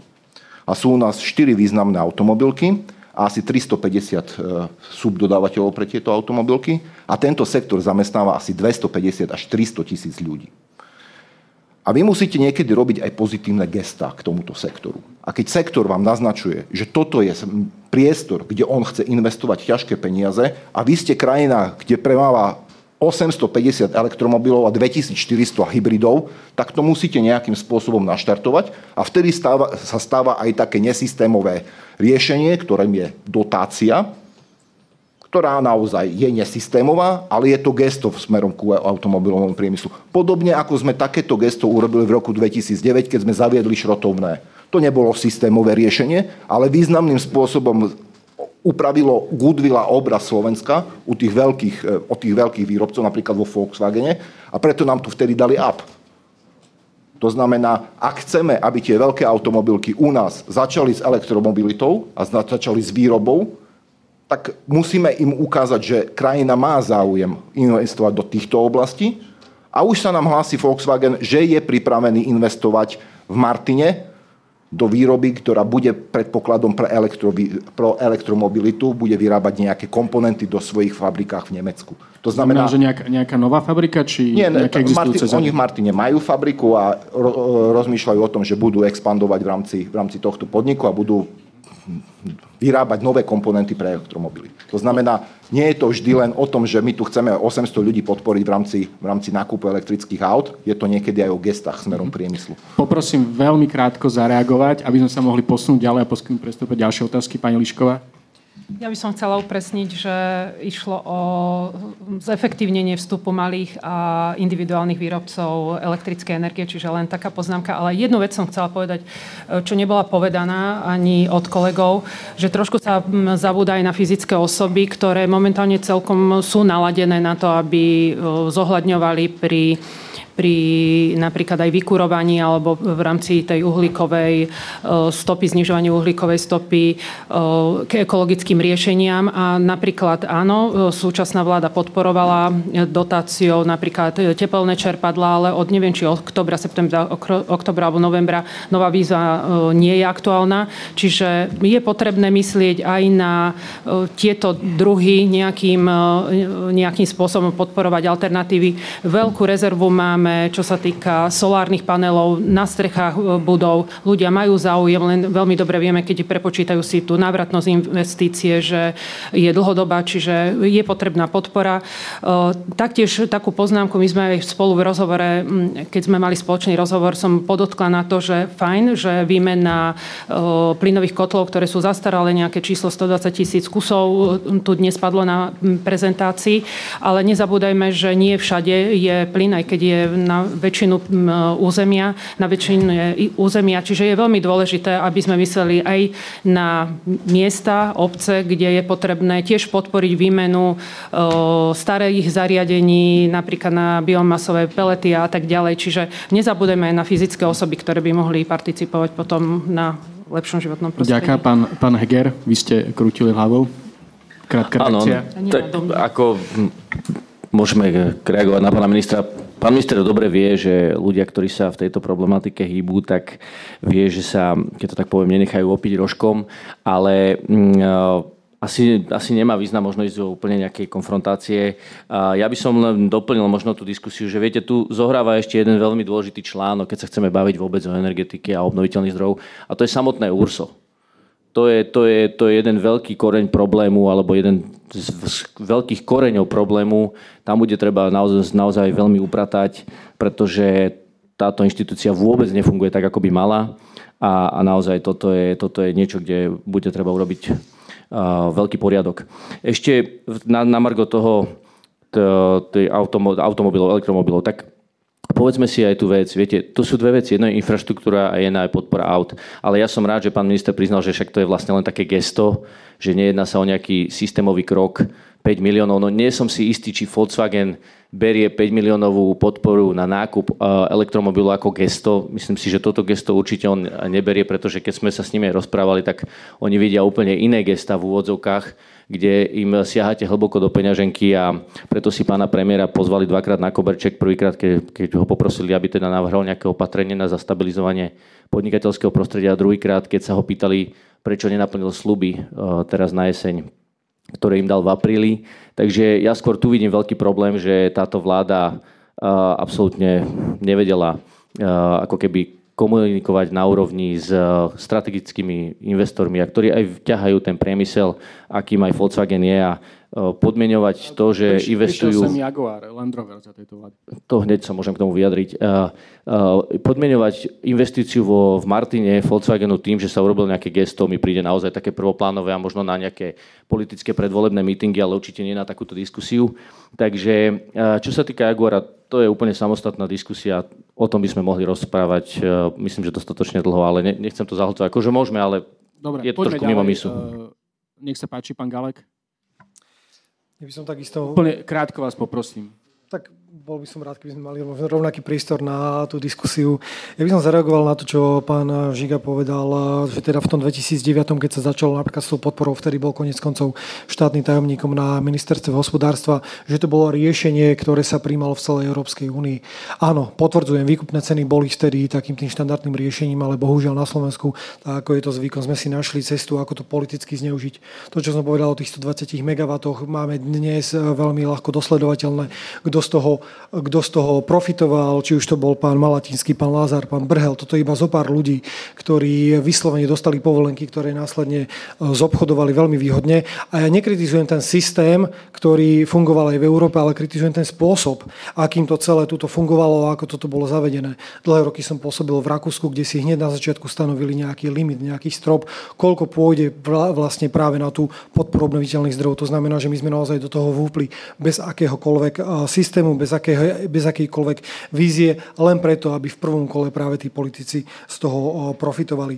Pán minister sám potvrdil, že v tejto oblasti boli v minulosti mnohé nekoncepčné riešenia, ktoré tu boli prijaté, aby som možno doplnil zo pár ďalších, pretože sme sa bavili aj o tom, ako znížiť napríklad to zaťaženie TPSky. Namiesto toho, aby sme my naozaj išli po tom, že ideme zaviesť viazdrové financovanie, že ideme urobiť transparentnú reguláciu, že ideme vyňať za cien energii všetky politické zásahy alebo ideme ukončiť dotovania výroby elektriny z domáceho uhlia. Namiesto toho sme kompenzovali vysokoenergetické náročné podniky, ktoré mohli už, už dnes mať o mnoho nižšie ceny energií, alebo sme dávali rôzne platenia z úlavy TPS, na ktoré sa potom skladajú všetci ostatní spotrebitelia. Pán Žiga tiež hovoril o tom, že OZT nie sú udržateľné, ale keď sa pozrieme na samotný lokálny zdroj, toto je niečo, kde tie obnoviteľné zdroje dnes nepotrebujú, okrem toho, že neplatia distribučné poplatky, žiadnu inú podporu. A vravili ste, že uhlie, uhlie je jediný konkurencieschopný zdroj, ale pozrieme sa na elektrárne Nováky, ktorá dostala na budúci rok výkupnú cenu koľko? 130 eur na megawatt hodinu? Veď toto nemá slnko, toto nemá žiaden iný obnoviteľný zdroj. Jednoducho toto je niečo absolútne nekoncepčné, nelogické a navyše do toho nie sú zahrnuté ani ostatné externé náklady, ako je poškodzovanie životného prostredia alebo poškodzovanie zdravia obyvateľstva. Toto si treba uvedomiť. No a ešte krátučko k tej elektromobilite. No, neviem, že či e, Volkswagen alebo Kia alebo Peugeot presvedčí to, že na Slovensku začneme dotovať elektromobily. Veď tie elektromobily, koľko z nich ide na náš trh? Ja si myslím, že toto ide skôr na tie o, ostatné trhy. My sme na to príliš mali hráč, aby sme niekoho motivovali. Tak ako povedal Edo, jednoducho tu máme iné nástroje na to, aby sme o, motivovali tie automobilky. Nemôžeme zavázať nejaké o, rekreačné poukazy toto je to jednoducho nezmysel a toto by naozaj pomohlo, pomohlo celému priemyslu. A najdôležitejšie naozaj poďme sa pozerať na to, ako funguje to obstarávanie. Zaveďme zelené verejné obstarávanie, napríklad práve v prípade Dobre. verejnej dopravy. Nech sa páči, pán Baláš. Predpokladám, že sa chcete vyjadriť k udržateľnosti obnoviteľných zdrojov. Pán minister Asi povedal, že keby sme to brali prísne, nemali by sme tu žiadny. Tak ja myslím, že k tým ostatným veciam sa vyjadrili do veľkej miery kolegovia, ale naozaj si nemyslím, že je na mieste relativizovať, tak ako ste to povedali vy, že ochranári sú proti všetkému, lebo to tak nie je a nie sú všetky zdroje energie rovnaké a všetky postupy rovnaké. Boli ste ministrom životného prostredia, by som očakával teda, že máte nejaký prehľad v týchto veciach. Asi nie je jedno, keď sa rúbe nejaký starý prirodzený les a premení sa na palivo, ktoré sa spáli a vyrobí sa energia, tak viacej CO2 sa vypustí pri tom rúbaní toho lesa, ako sa ušetrí. To môžeme rovno páliť naozaj naftu. Takisto je to pri mnohých tých akože obnoviteľných zdrojov energie vodnej, kde naozaj sú zdevastované celé rieky, na, že tie, tie externality sú možno väčšie ako v prípade uhlia v niektorých prípadoch, že naozaj to nie je jedno, či pálime teda piliny, ktoré sú odpadom z nejakej drevárskej výroby, alebo, alebo rúbame staré lesy, alebo ničíme prirodzené rieky. Čiže ja si myslím, že nie je na mieste to takto relativizovať. Ďakujem. Keď môžem, ja krátko Poprosím vás úplne krátko, lebo Pán Baláš, ja, ja som povedal, že každý z uh, tých ochrancov životného prostredia má svoju oblasť, kvôli ktorej má problém s obnoviteľnými zdrojmi. Ja som nepovedal, že je, je to jedno. Ja som povedal, že vy máte problém s lesmi, rybári majú problém s vodou, vtačkári majú problém s, s turbínami a poľnohospodári, respektíve tí, čo ochraňujú ornú pôdu, majú problém so slnkom. To znamená, že žiaden ten zdroj obnoviteľný nie je úplne neutrálny a vždy zasahuje do nejakého priestoru. A ja si ako minister, bývalý minister životného prostredia presne o tom viem, pretože som to riešil každý deň. Áno, a povedzme, že aj to, že v Envirostrategy 2030 je napísané, že Slovensko si má nastaviť tie kritéria udržateľnosti. Posuňme sa ďalej, ja teraz dám slovo pani Rastockej a potom skúsime zobrať niekoľko otázok. E, pani Rastocká e, zastupuje stranu za ľudí, gestorka pre životné prostredie, nech sa páči. Tak ja skutočne troma vetami, keď tu vidím toľko rúk a budem reagovať na otázky, nie na panelistov, keďže nie som v paneli. Výborný príklad bol práve s tou verejnou dopravou, čo ste spomenuli, pretože tiež sa chcem prihovoriť aj za zelené verejné obstarávanie, pri ktorom nám uniklo neskutočne veľa príležitostí. Je to jedna z praktických vecí, ktoré musíme zaviesť aj pod tým dážnikom klimatickej núdze, ku ktorej sa hlásime aj my v strane za ľudí. Čo sa týka našich zdrojov, musíme maximálne zabrať na zvyšovanie energetickej efektívnosti a rozumné využitie lokálnych zdrojov a už vybudovanej infraštruktúry, čo samozrejme sa týka aj posilnenia CNG, LNG na týchto našich trasách. A Zároveň na panelistov reagujem, že ma celkom príjemne prekvapilo, že sme si priznali chyby pri predošlej podpore OZE a že tu budeme vedieť robiť lepšie do budúcnosti. Ďakujem za, za stručnosť. Dobre, uh, skúsme, skúsme zobrať tri otázky. Tuto pán, uh, taký bledomodrej košeli. Ja Rubaška, predseda Trenčanského samozprávneho kraja, poslanec Národnej rady Slovenskej republiky. Pekný deň vám všetkým prajem. Moja prvá otázka sa týka transformácie uholného regiónu Hornej Nitry. Minulý rok vláda schválila akčný plán, sú tam už niektoré úlohy, ktoré sa realizujú. A jedna sa týka aj e, vykurovania teplnej energetiky e, na Hornej, na Hornej Nitre. V súčasnosti prebieha spoloč, spoločne s Jaspersom z Viedne taká analýza, že ako nahradiť vlastne po, prvom, po 31. decembri 23 tento tepelný zdroj, ktorý, ktorým je teraz vlastne uhlie. A vieme, že po tých rokovaniach so slovenskými elektrárňami aj s ornitánskými baňami Prievica nie je možné do, od toho 1. apríla 2020, od toho 1. januára 2024 nahradiť toto teplo napríklad spalovaním, spalovaním odpadov, ale uh, Jaspers hovorí jednu vec, že môžete to skombinovať. Samozrejme to prechodné obdobie bude plyn, plynári zase budú radi, ktorí sú tu, že sa teda bude po tom roku 2023 sparova, sparova, spalovať plyn, ale podľa mňa tej špičky, keď je zima, tak by sa mohli použiť buď obnoviteľné zdroje energie, alebo je tam ešte jedna možnosť, uh, ktorú hovoria niektoré samozprávy, ktoré majú problémy s odpadmi. Vidíte, že, a to je otázka aj na, na vás všetkých panelistov, čo budeme robiť eh, s tými odpadmi v budúcnosti. Vznikajú tu Vysoké Tatry, ďalšie skládky nám tu vznikajú. Či sa vyberieme uh, tvorením týchto, týchto skládok, ako má Livia mala v prezentácii napísané, že 23% iba separujeme v súčasnosti. Oproti priemeru Európskej únie je to nejakých 45%. Nikdy uh, neodseparujeme všetko, tak sa vás chcem spýtať, a túto otázku som dala pani prezidentke, ktorá podporuje transformáciu voľného regiónu Hornej Nitry, keď bola u mňa na návšteve na Župe, že teda ako to vy vidíte v budúcnosti. Budete podporovať tieto ekologické spalovne, alebo akým spôsobom to chcete, chcete riešiť? Či sa bude teda energeticky zhodnocovať ten odpad, ktorý sa nevytredie, ktorý sa nevyseparuje? A potom mám ďalšiu otázku, tiež sa týka elektrárne Nováky v TPS je asi 115 miliónov eur ročne, e, ktorá nám teda zaťažuje e, elektrické energie. Každý sa teda na to nejakým spôsobom skladáme. Keď e, tento problém zanikne, použili by ste týchto 115 miliónov eur na podporu obnoviteľných zdrojov energie, alebo by ste to proste znížili potom v 1. januári 2024, aby sa znížila vlastne koncová cena všetkým obyvateľov tejto, tejto krajiny ak by ste to teda podporili, že treba nechať uh, tieto finančné prostriedky na podporu OZD, tak by sme boli radi, aby to ostalo teda v Trenčanskom, Trenčanskom kraji na Hornej, na Hornej Nitre. A moja taká žiadosť, možno na dve také veci, čo sa týka decentralizácie elektrickej energie alebo výroby elektrickej energie, tak naozaj možno by stálo za úvahu podporiť aj nejakými finančnými prostriedkami zo strany štátu domácnosti, aby mohli si nakúpiť aj fotovoltické e, články na svoje strechy spoločne s baterkami, pretože aj tie ďalšie firmy, či sú to veľké energetické firmy, ako je to EON a tak ďalej, tiež nejakým spôsobom upúšťajú a robia reštrukturácie od tých centrálnych e, zdrojov energie. A tu vás chcem teda požiadať, či by nebolo niečo takéto možné v budúcnosti. A štvrtá vec tiež, taká požiadavka, Presne tak, e, na Slovensku nie každá obec, e, každá dolina má plyn.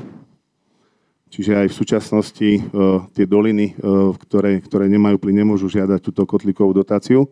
Ja som sa už o tom aj s pánom ministrom bavil, keď boli u nás na tzv. malej výjazdovej vláde. Hovoril som to aj pánovi ministrovi životného prostredia, že vlastne oni sú nejakým spôsobom tieto doliny, tieto domácnosti ukrátené o možnosť tohto čerpania. Skôr by sa mali teda, keď pôjde nejaká takáto výzva, sie a možno ak bude robiť ďalšiu výzvu v budúcnosti, pretože to majú takto rozdelené, môže porobiť tie kotliky plynové, ale SIA e, robila e, obnoviteľné zdroje energie, či by neboli zvýhodené. Som sa aj s pánom ministrom o tomto bavil, pretože e, my môžeme čerpať v tých dolinách vlastne túto dotáciu na tieto plynové kotle a boli by sme radi, ak by to boli napríklad aby to boli napríklad teplné čerpadla, ďalšie obnoviteľné zdroje energie. Rozumieme. Už to, bol, už to boli štyri, ešte, štyri otázky. Ešte, to nebola otázka, to boli dve, dve otázky a dve zbožné priania, ktoré, ktoré mám. A ešte dohovorím, podľa mňa malo by to byť tak, keď sa v minulosti robila elektrifikácia celého Slovenska bol to národný program, proste do každej dediny zavedieme, zavedieme elektrinu, Teraz bolo, že do každej dediny pomaly zavedieme plyn. Nemá to každá dolina. Teraz e, národným plánom je dostať internet do každej dedinky. Tak urobme aj toto, e, že dokážeme toto teplo, teda túto výrobu elektrickej energie a tieto obnoviteľné zdroje dostať, dostať všade. Dobre, rozumieme. Strany. Uh, nech sa páči, tuto pán v rovnakom rade, v takom modrom saku. Janiček za sme rodina. Takže ja by som, kým si, kým si z, zúčastnený aspoň podzmýšľam na to odpovedou, pri, sa pripomenul k dvom odpovediam predtým. Bližšie? Áno, dobre. Takže čo sa týka LPG a CNC, áno, súhlasíme s verejnou dopravou. Čo sa týka transformácie obnoviteľných zdrojov, to, čo spomínal pán Hanulák, eh, ani jeden z prítomných sa nevyjadril k pripojeniu alebo ku kapacite využívania distribučných sústav, že či máme vôbec kapacitu vytvorenú. A druhá vec, ktorá tam je, obnoviteľné zdroje tiež súhlasíme aj s rozvojom, ale skôr smerujeme k tomu, že aby boli na verejné budovy inštalované. To Rozumiem. znamená nedávať to fyzickým osobám, ale ísť priamo do verejného sektoru. Dobre, väčšina ďakujem. tých ľudí nie doma. Ďakujem. Uh, poskytnem teraz priestor ešte na jednu stručnú otázku. Nech sa páči, tuto pán. Ďakujem pekne. náš Združenie pre výrobu a využitie biopalív. Ja by som sa dotkol trošku témy dopravy, lebo jak aj pán minister Žiga na začiatku povedal, je to ťažký sektor v princípe okrem cieľa znižovania OZ, ktorý e, by the way na Slovensku nemáme pre dopravu, v nízkouhlíkovej stratégii absentuje pre dopravu takýto cieľ, máme aj cieľ obsahu OZE v doprave, ktorý je 10% tento rok a 14% v roku 2030. My sme uh, niekde na 7% teraz. Ja sa chcem spýtať verejne teda tu prítomných predstaviteľov, ako si predstavujete tento cieľ dosiahnuť, pretože keď zoberieme do úvahy, ako sa bude vyrábať elektrická energia, to znamená, to OZE tam nejak stúpať nebude a počujeme tu najmä o elektromobilite, týmto spôsobom sa tam nedopracujeme. Máme tu ďalšie možnosti, ktoré sa tu nespomínali, ako je vodík, OK, je nieký na začiatku. Máme tu biopaliva druhej generácie, máme tu biopaliva prvej generácie, máme tu, dajme tomu biometán, máme tu otázku obnoviteľných, teda e, biodegradovateľného komunálneho odpadu, ktorý sa nejako nespomínal na tento cieľ, takže poprosím vás na toto reagovať. Ďakujem pekne. Ďakujem. E, bohužiaľ, e, musíme zatiaľ tie otázky posunúť ďalšie. E, nech sa páči, máme tu teda viacero tém, obnoviteľné zdroje, kapacity distribúčiek, na, obnoviteľné zdroje na verejných budovách, na strechách, v doprave a, a takisto, čo hovoril pán Baška, čo, čo spravíme s tými vyše 100 miliónmi, ktoré dnes inú na výrobu elektrín z uhlia. Nech sa páči, pán Galek. Ďakujem pekne, začnem pánom Baškom. Transformácia regiónu Hornej Nitry má pred sebou podľa mňa naozaj veľkú budúcnosť. Môže to byť naozaj taká tá výkladná skriňa slovenskej energetiky, ale aj Slovenska vo všeobecnosti. Fond pre spravodlivú transformáciu, v rámci neho Slovensko dostalo priklapnutých 162,4 milióna eur. Nepôjde iba na Hornú Nitru, ale naozaj pôjde aj na ďalšie projekty, ktoré sa budú týkať iných oblastí energetiky alebo nášho národného hospodárstva. Takže viem si predstaviť, že z tohto vie aj na tej hornej nitre, aj v prípade napríklad tej výroby tepla byť podporená výrobňa, ktorá bude mať aj ekologický základ. Hovorili ste o tom, že a čím to nahradiť? No tak dnes to môžeme nahradiť hlavne decentralizáciou výroby aj toho tepla, to znamená, sú to kotolne na plyn, ktoré budú mať v podstate bázu na existujúcej infraštruktúre.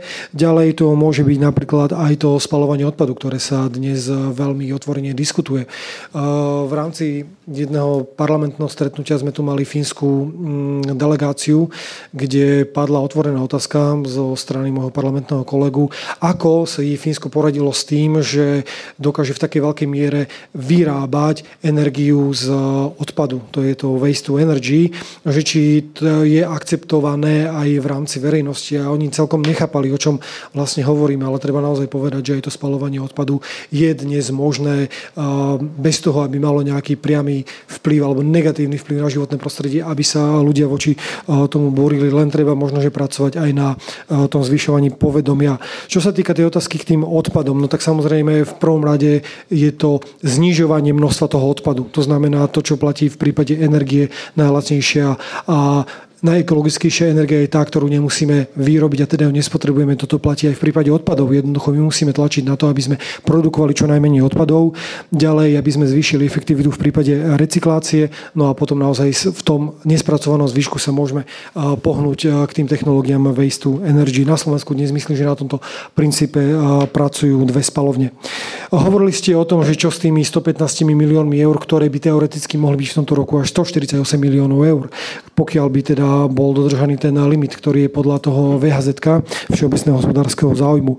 V žiadnom prípade nie, nebudeme to nechávať presúvať na obnoviteľné zdroje. Jednoducho e, to, čo tvrdíme dlhodobo, toto je politický zásah, absolútne nekoncepčný politický zásah, ktorý má z tých cien energií zmiznúť, vypadnúť. Jednoducho máme na to zabudnúť a o toto sa majú znižiť koncové ceny ako pre domácnosti, tak aj pre spotrebiteľa. Navrhovali sme viacero riešení aj v tomto období volebnom, ako napríklad bola regulácia e, uhlia, ceny uhlia, pretože my dnes neregulujeme cenu uhlia, ale regulujeme iba cenu elektriny vyrobenej z uhlia. Toto by takisto vedelo eh, vo veľkej miere minimálne do toho roku 2023 pomôcť k zníženiu práve toho doplatku. Čo sa týka tej elektriny no, domácnostiam, mali sme tu program Zelená domácnostiam, ktorý bude e, ďalej pokračovať, keď ste hovorili teda o výrobe elektriny, bola podporená fotovoltika, mali byť podporené aj malé veterné elektrárne, ale toto z legislatívneho hľadiska nie je celkom dobre možné. Čiže toto tu fungovalo a pravdepodobne bude aj fungovať naďalej, pokiaľ teda Európska e, komisia priklepne na toto ďalšie zdroje.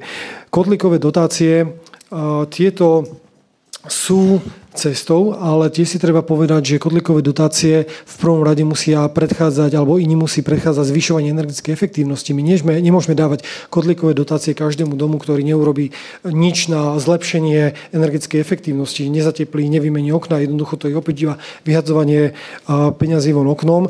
A keď ste hovorili o tom, že sú aj regióny, kde nie je ten plyn, no tak máme stále tie tepelné čerpadla, solárne kolektory, toto všetko bolo podporené v rámci projektu Zelená domácnostiam. Michal hovoril o tom, že či máme kapacitu na pripojenie obnoviteľných zdrojov. Samozrejme, tá kapacita bola už prepočítaná. Slovenská asociácia fotovoltického priemyslu má takúto analýzu k dispozícii, tá kapacita tam je. Takže tam by problém nemal byť. Otázka je samozrejme, kde a koľko. Preto tvrdím, že naozaj ten primárny tlak by mal byť na tú vlastnú spotrebu. To znamená, aby sme tu sieť nezaťažovali a tým pádom naozaj aj tie kapacity môžu byť vo mnoho väčšom eh, rozsahu. Michal? Dobre, poďme... O pripojení kapacite na elektromobilitu, na nabíjačky, že či máme na to prispôsobený zákon, uh-huh. vôbec na rozkopávku miesta a obcí a že či tá distribučná sústava je pripravená na zvládnutie tých elektromobilov. Toto, to, pokiaľ hej. je lokálny zdroj, jasné, to prejde. Hej. To vieme si predstaviť, ale ako či je tá kapacita batérií dostatočná, lebo Samozrejme, pre... nabíjačky 350 kW, ktoré napojím niekde a ja nemám voľnú kapacitu v danej sústave, tak asi ťažko budem podporovať elektromobilitu, lebo tú batériu budem môcť nabíjať len doma. Toto je opäť o tých ističoch, o tej kapacity tých transformátorov, toto si musí, ale samozrejme tá distribučná sústava sama vždycky prehodnotiť, kde má nejakú voľnú kapacitu a kde má aké, kde má aké možnosti. A úplne na záver k tej doprave, keď sme hovorili o tých eh, cieľoch 10, 14, 7%, veľmi rýchlo to prebehnem. Ja už som hovoril eh, predtým o tom, je to podpora infraštruktúry, eh, podpora alternatívnych palív, podpora vedy a výskumu. No a samozrejme už dnes tu máme máme nastavené nejakým spôsobom trajektóriu pre prímesy práve tých obnoviteľných zdrojov do existujúcich palív. Uh-huh. Ďakujem, dám slovo pánovi Žigovi, nech sa páči.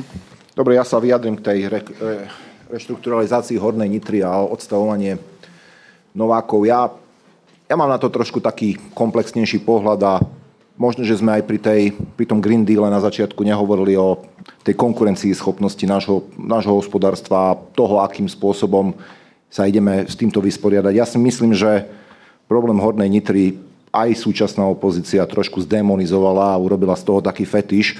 A keby to išlo podľa toho, ako to predstavoval pán Gálek v roku 2016, tak v roku 2018 oni by boli vypli e, všetkých baníkov aj elektrárne Novákoch a považoval som to za veľmi nekoncepčné a e, netransparentné riešenie, pretože jednak by sme istým spôsobom ohrozili stabilitu elektrizačnej sústavy tým, že by sme nemali e, vybudované Bystričany, ktoré budú vybudované až v roku 2022 a preto je ten termín 2023 a zároveň nemali v tom čase žiadne riešenia pre 12 tisíc ľudí, ktorí sú, budú, a, budú do, e, nejakým spôsobom e, ohrození vypnutím Novák a skončením ťažby na Hornej Nitre. Ja chcem ale inú vec povedať, prečo si myslím, že sme to zbytočne zdemonizovali Slovensku vyrába, ako som spomínal, 9% elektrickej energie z uhlia.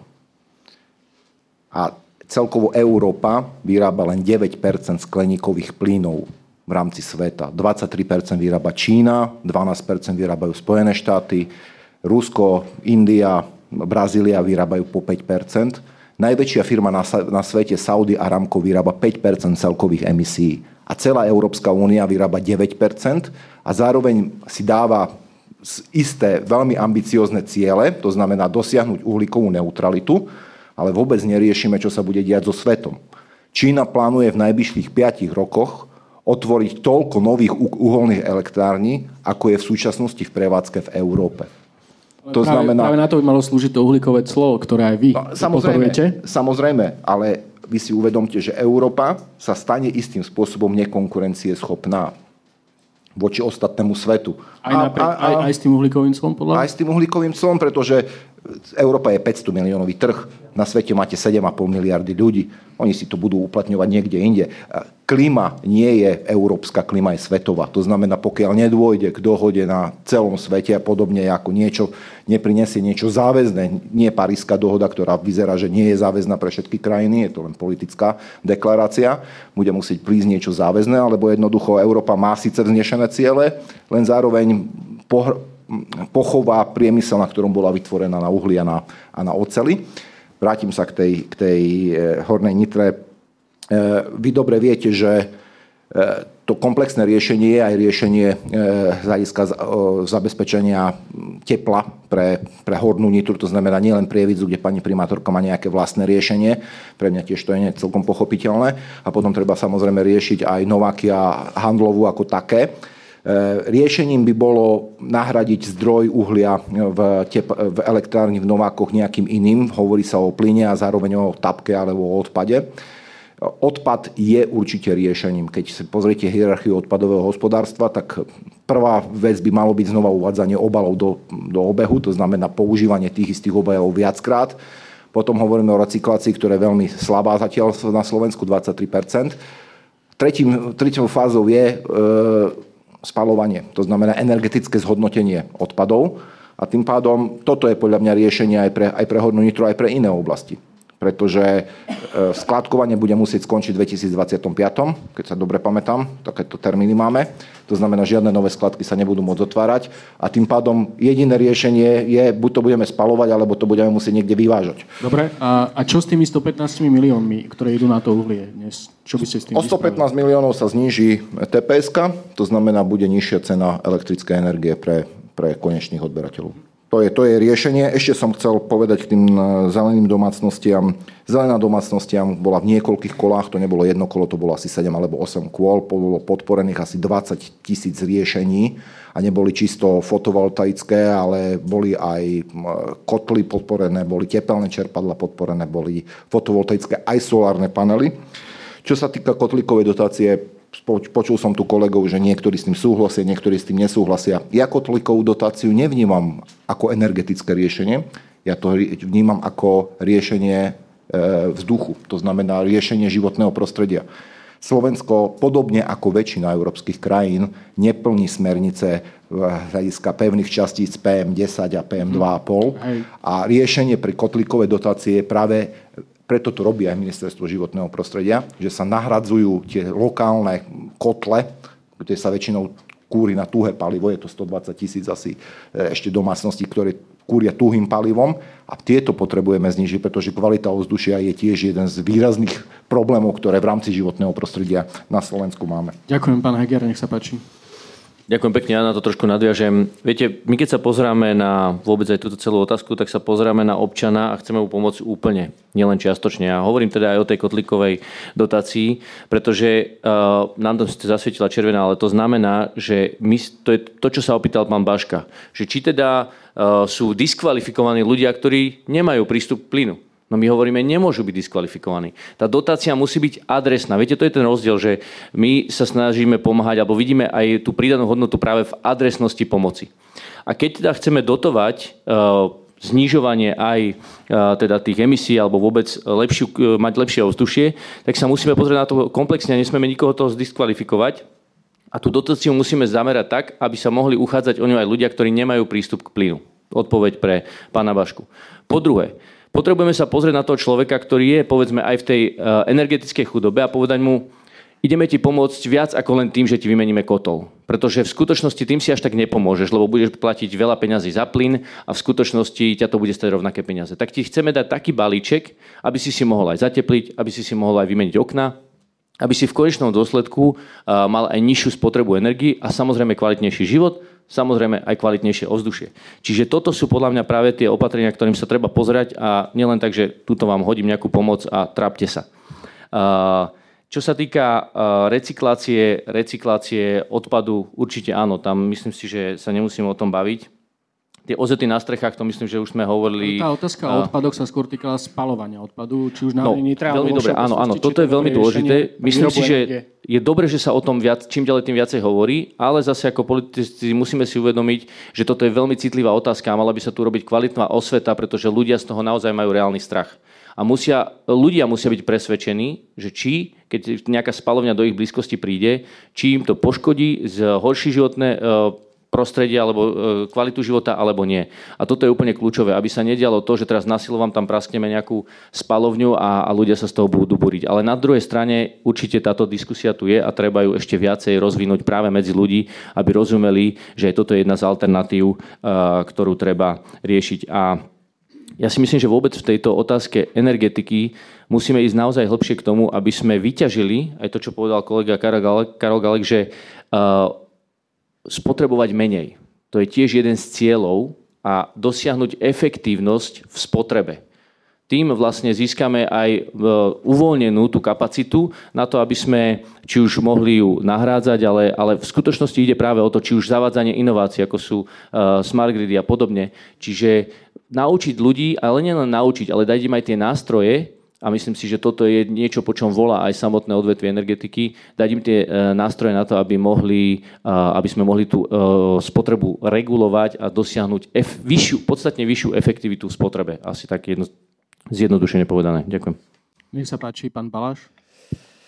No ja skúsim trošku krátšie. E, k tým spáľovňam my to možno, že vidíme trošku skeptickejšie, skeptickejšie, pretože keď sa bavíme o tej odpadovej hierarchii a že by sme chceli dosiahnuť to, aby sa tie obaly používali na novo, aby sa viacej recyklovalo, tak nakoniec sa nám môže stať, že toho odpadu, ktorý zostane pre tie spalovne, nebude až tak veľa a pokiaľ mám správne informácie, tak tie spalovne tiež potrebujú nejaké objemy, aby fungovali efektívne, takže v niektorých regiónoch, kde nie je až taký vysoký počet obyvateľov a dovedieme tú mieru recyklácie niekde inde, ako je dnes, tak je otázne, že či, či toto naozaj bude efektívne riešenie, ale Nevylučujeme to úplne, ale je otázka, či práve v tomto regióne áno alebo nie.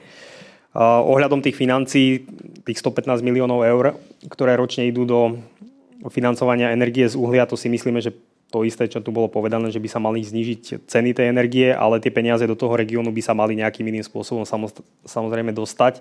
Čiže ako sa tu spomínal ten fond pre spravodlivú transformáciu, možno nejaké ďalšie zdroje, takže určite áno, aby ten región netrpel a, a, a myslím, veľa tu bolo povedané, len by som potvrdil v podstate to isté, čo sa týka tých budov, že chceme tie lokálne riešenia, chceme komplexné riešenia, to znamená nielen výmena kotlov, ale súčasne zatepliť solárne panely a podobné veci, aby, aby, aby to bolo komplexné. Pani Lišková, ešte k tejto téme nehovorila? Ja by som len pár e, poznámok aj ku kolegom dodala, lebo už pomerne veľa toho bolo povedané. Čo sa týka Hornej Nitry, v KDH máme názor, že e, tá agónia veľmi dlho trvá, čiže e, tu vidíme rezervy zo strany vládnych činiteľov, že naozaj efektívnejšie by malo prebehnúť vlastne tá celá transformácia, ale samozrejme citlivo vzhľadom na to, že vieme, že historicky je naozaj povedomie ľudí, že tí daní baníci cítia, že baníkmi boli a jednoducho stratiť prácu zo dňa na deň vôbec to nie je jednoduché. Čiže citlivo, ale veľmi dobre vieme, že ten efekt na to životné prostredie je jedno, negatívny, je jednoznačný.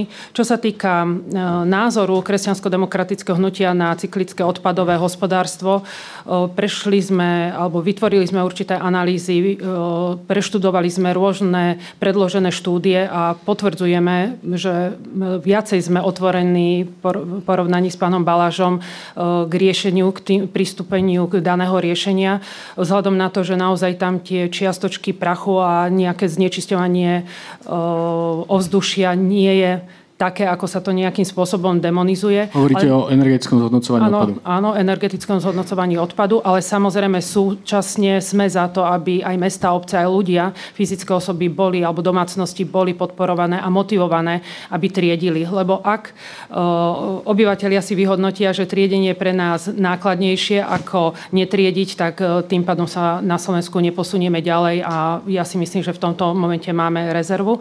Uh, ja som sa už vyjadrovala, čo sa týka zelených domácností, preto nechcem sa opakovať.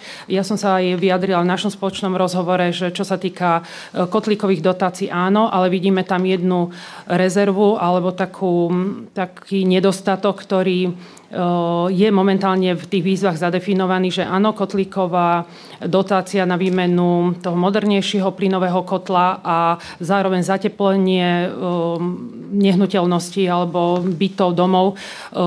Logiku to samozrejme má, ale si musíme uvedomiť, že v niektorých regiónoch, keď chce, chcú domácnosti získať danú kotlíkovú dotáciu a už nemajú ďalšie finančné zdroje na to, aby zateplovali, lebo veľmi dobre si vieme predstaviť, predstaviť, že v chudobných regiónoch častokrát sú dvoj, trojgeneračné veľké e, nehnuteľnosti, čiže toto by som e, nastavila trošku prístupnejšie. Čiže keď si predstavíme, že kotlíkovú dotáciu dostanú, ale pritom e, požadujeme od nich, aby napríklad 2000 eur zainvestovali do zateplenia, tí ľudia na to nemajú, čiže zase niekde sa stráca ten celý efekt. Čiže áno, ale s logikou. A samozrejme, ja som už spomínala, že sú lokality, kde plyn nie je a tým pádom tie časti obcí sú znevýhodnené. A v našom rozhovore ste aj povedali, že ste proti tomu, aby štát niečo dával zadarmo ľuďom. Takže ano. ako to potom môžete riešiť, keď je chudobná domácnosť a chce ušetriť uh, na účtu za energiu? Áno. Videla som, že máme tam červenú kartu za KDH, čo sa týka energetickej chudoby. A, mm, to, to bola ale karta ohľadom nových nástrojov. To neznamená, Nový, áno, tým som nechcel povedať, že ste proti riešeniu. práve, že my keď sme v telefonickom rozhovore o, sa bavili na túto tému, tak som povedala, že máme pripravenú koncepciu a možno skôr v rámci, ja teraz ohľadom energetickej chudoby, možno podpory v rámci príspevku na bývanie a tak ďalej, ale nie roz, rozdávať peniaze s nie daným efektom. Naozaj riešenia aj energetickej chudoby by mali byť také, že keď vieme, že chceme niečo dotovať alebo podporovať, tak má ten efekt byť aj určite prínosom. Ale vy ste sa ešte doplnili, ja pýtali, no, že... že... Ako to chcete financovať teda? pre tie chudobné domácnosti? Pre tie chudobné domácnosti, napríklad naozaj tie domácnosti, ktoré by sme definovali do tej kategórie energetickej chudoby, neznamená, že dávame ruky preč od toho, ale skôr v rámci príspevku na bývanie, čo je v rámci našej sociálnej politiky zapracované v programe. Dobre, pán Galek, viem, že chcete reagovať, ale dávam priestor až v ďalšom kolečku. Dobre, prosím, poznačte si to. Nech sa páči, tuto pán sa dlho hlási v druhom rade. Dobrý deň, ja som Filip Urban a zakladateľ Asociácie pre využitie obnoviteľných alternatívnych zdrojov od roku 1996-2005. Som aktívny v Číne, v Kazachstane, v Rusku. Ja dám jednu otázku. Vy tu stále hovoríte o tom. Ohľadom Green Dealu. Vieme o tom, že Európska investičná banka bude financovať len projekty, ktoré nebudú zahrňať fosílne palivá. Lagardová hovorí v ECBčke, budeme podporovať infraštruktúru bez fosílnych palív. Väčšinu týchto technológií, stratégií, ktoré tu máte v praxi, sú s fosílnymi palivami. Aké konkrétne projekty máte? Slovensko môž, bude mať šancu získať 1 miliardu z Európskej komisie, 1 miliardu z Európskej investičnej banky, modernizačný fond bude hodnotiť Európska investičná banka, 2 miliardy. Aké konkrétne projekty získame? Alebo tie peniaze pôjdu dole Dunajom? A... Nech sa páči, e, pán, v ďalšom rade ešte zoberieme ďalšiu otázku. Dobrý deň, prajem. Moje meno je Erguš Vopalenský. Som tu ako, síce ako zástupca Slovenského plinárenského a naftového zväzu, ale pracujem tiež v spoločnosti SPP Distribúcia. E, mne sa veľmi páčilo, že pán Baláš spomenul, že uhlíková rovnica má dve časti. Jednak je to o produkcii uhlíka, respektíve znižovaní produkcie uhlíka. Druhá vec sú záchyty. A chcem sa opýtať, že či e, strana e, PS spolu má nejaký plán zalesňovania Slovenska. Nie, nemyslím len udržania existujúceho stupňa zalesnenia, ale nejakého väčšieho zalesňovania ako jedno z opatrení na znižovanie, znižovanie emisí, emisí uhlíka. A druhá, druhá, nie, druhá otázka je na pána, pána Galeka. Ja osobne po preskúmaní, preštudovaní všetkých tých 100 stránových dokumentov, e, ako Národný energeticko-klimatický plán, nízkouhlíková stratégia, Národný program znižovania emisí, Environ stratégia osobne považujem za najväčšie priority e, slovenskej energetiky, ktorá inak bez nejakého, e, bez nejakého politického zafarbenia musím povedať, že slovenská energetika je podľa môjho osobného názoru vo veľmi dobrom stave, aj v porovnaní s inými európskymi energetikami po náhrade uhlia budeme šiestý najmenej emisný, uh, emisný v energetike. A to nie len z produkcie elektriny, ale aj, z produ, ale aj pri produkcii tepla, takže my sme na tom už veľmi dobre, ale napriek tomu sú tri oblasti, ktoré by som teda uh, odporúčal, odporúčal riešiť. To je, máme veľmi veľa domácností, až 250 tisíc kuriace tuhým palivom, to znamená, že nejaké, aké je to komplexné riešenie, lebo máme tu nejaké parciálne, ako napríklad zelená domácnosť, budú kotlíkové dotácie, sú tu programy zateplovania, energetická chudoba. Nie je tu program, ktorý sa systematicky venuje práve týmto 250 tisícom domácností, ktoré sú naozaj energeticky chudobné. Uh, druhá, druhý problém je vysoká energetická náročnosť priemyslu, to znamená tam nejaké konkrétne opatrenie, či uh, strana SAS má. A tretie opatrenie zvyšujúce sa emisie v doprave, lebo tam vidíme najväčší problém z hľadiska nejakých 10-20 rokov, keďže máme nejaké 3 milióny auto, automo, automobilov a tento počet sa bude uh, zvyšovať. To znamená, toto sú podľa nás nejaké najväčšie problémy a že či um, strana SAS má to nejaké konkrét, konkrétne riešenia na tieto mhm. problémy. Mm, ďakujem. ďakujem. Bolo to síce veľa tém, ale skúsme zobrať ešte jednu otázku. Nejakú dámu poprosím, aby sme to má aj trošku vyrovnané tam vzadu. Dobrý deň, prajem Diana Štrofová, Združenie pre výrobu a využitie biopaliv. Kolega už dal otázku predtým, ale nemala som pocit, že dostal na ňu odpoveď, tak chcem trošku konkrétnejšie ešte nastoliť túto otázku. Vzhľadom na to, že tu už niekoľkokrát bolo spomínané, že doprava je jeden z najväčších znečisťovateľov, a tých riešení v nej je naozaj veľmi málo technologicky rozvinutých a skutočne vyskúmaných. A tu narážam aj trošku na elektromobilitu, ktorá zatiaľ neráta celý životný cyklus emisí, tak ako biopaliva alebo iné kde biopaliva predstavujú naozaj ako jediné obnoviteľný zdroj, ktorý zabezpečuje znižovanie emisí skleníkových plynov. Mňa by veľmi zaujímalo, že či e, jednotlivé subjekty rátajú do budúcnosti s vyšším e, použitím biopálív. A nehovorím len prvej generácie, ktoré sú vyrábané z polnohospodárskych plodín, kde je naozaj tá téma veľmi sporná, ale aj, aj tá je riešiteľná ekologizáciou polnohospodárstva ale je tu možnosť a veľká príležitosť za relatívne lacných zdrojov konvertovať výrobu biopalív tekutých aj z druhogeneračných zdrojov, to znamená z odpadov a to ešte aj idúc až do komunálnych odpadov. Čiže naozaj e, veľká, pekná technologická a lacná príležitosť a teda či jednotlivé subjekty rátajú e, s vyšším e, podielom zavadzania biopalív v mixe v doprave ako to je napríklad v celej Škandinávii, kde napríklad Štokholm dosiahol znížiť si otázka. práve zavedením 100% podielov v hromadnej doprave, ale aj v osobnej doprave. Dobre, ďakujeme Ďakujem. za otázku. Necháme odpovedať uh, politikov a političku. Pán Baláš, nech sa páči. Na vás bola aj konkrétne otázka od pána Vopalenského.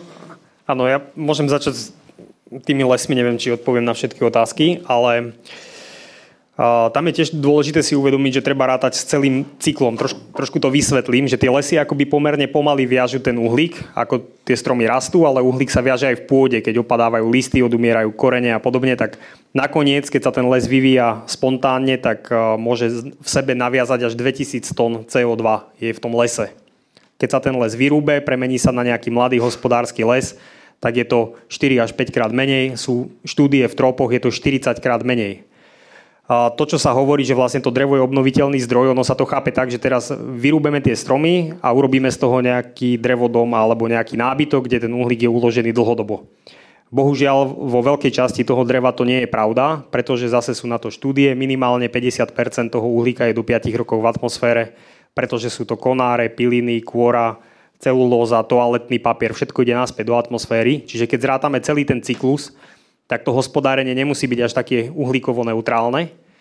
A určite nie je vtedy, keď rúbeme staré lesy. Pretože v tých starých lesoch sa za dlhý čas naakumulovalo veľa uhlíka. Čiže my hovoríme, prvá vec je, že nesmieme rúbať staré lesy, lebo tým prispievame k zvyšovaniu koncentrácie CO2. Tým reálne sa vypúšťajú obrovské množstva, z hektára rádovo 1000 tón CO2 úplne v pohode ide do atmosféry.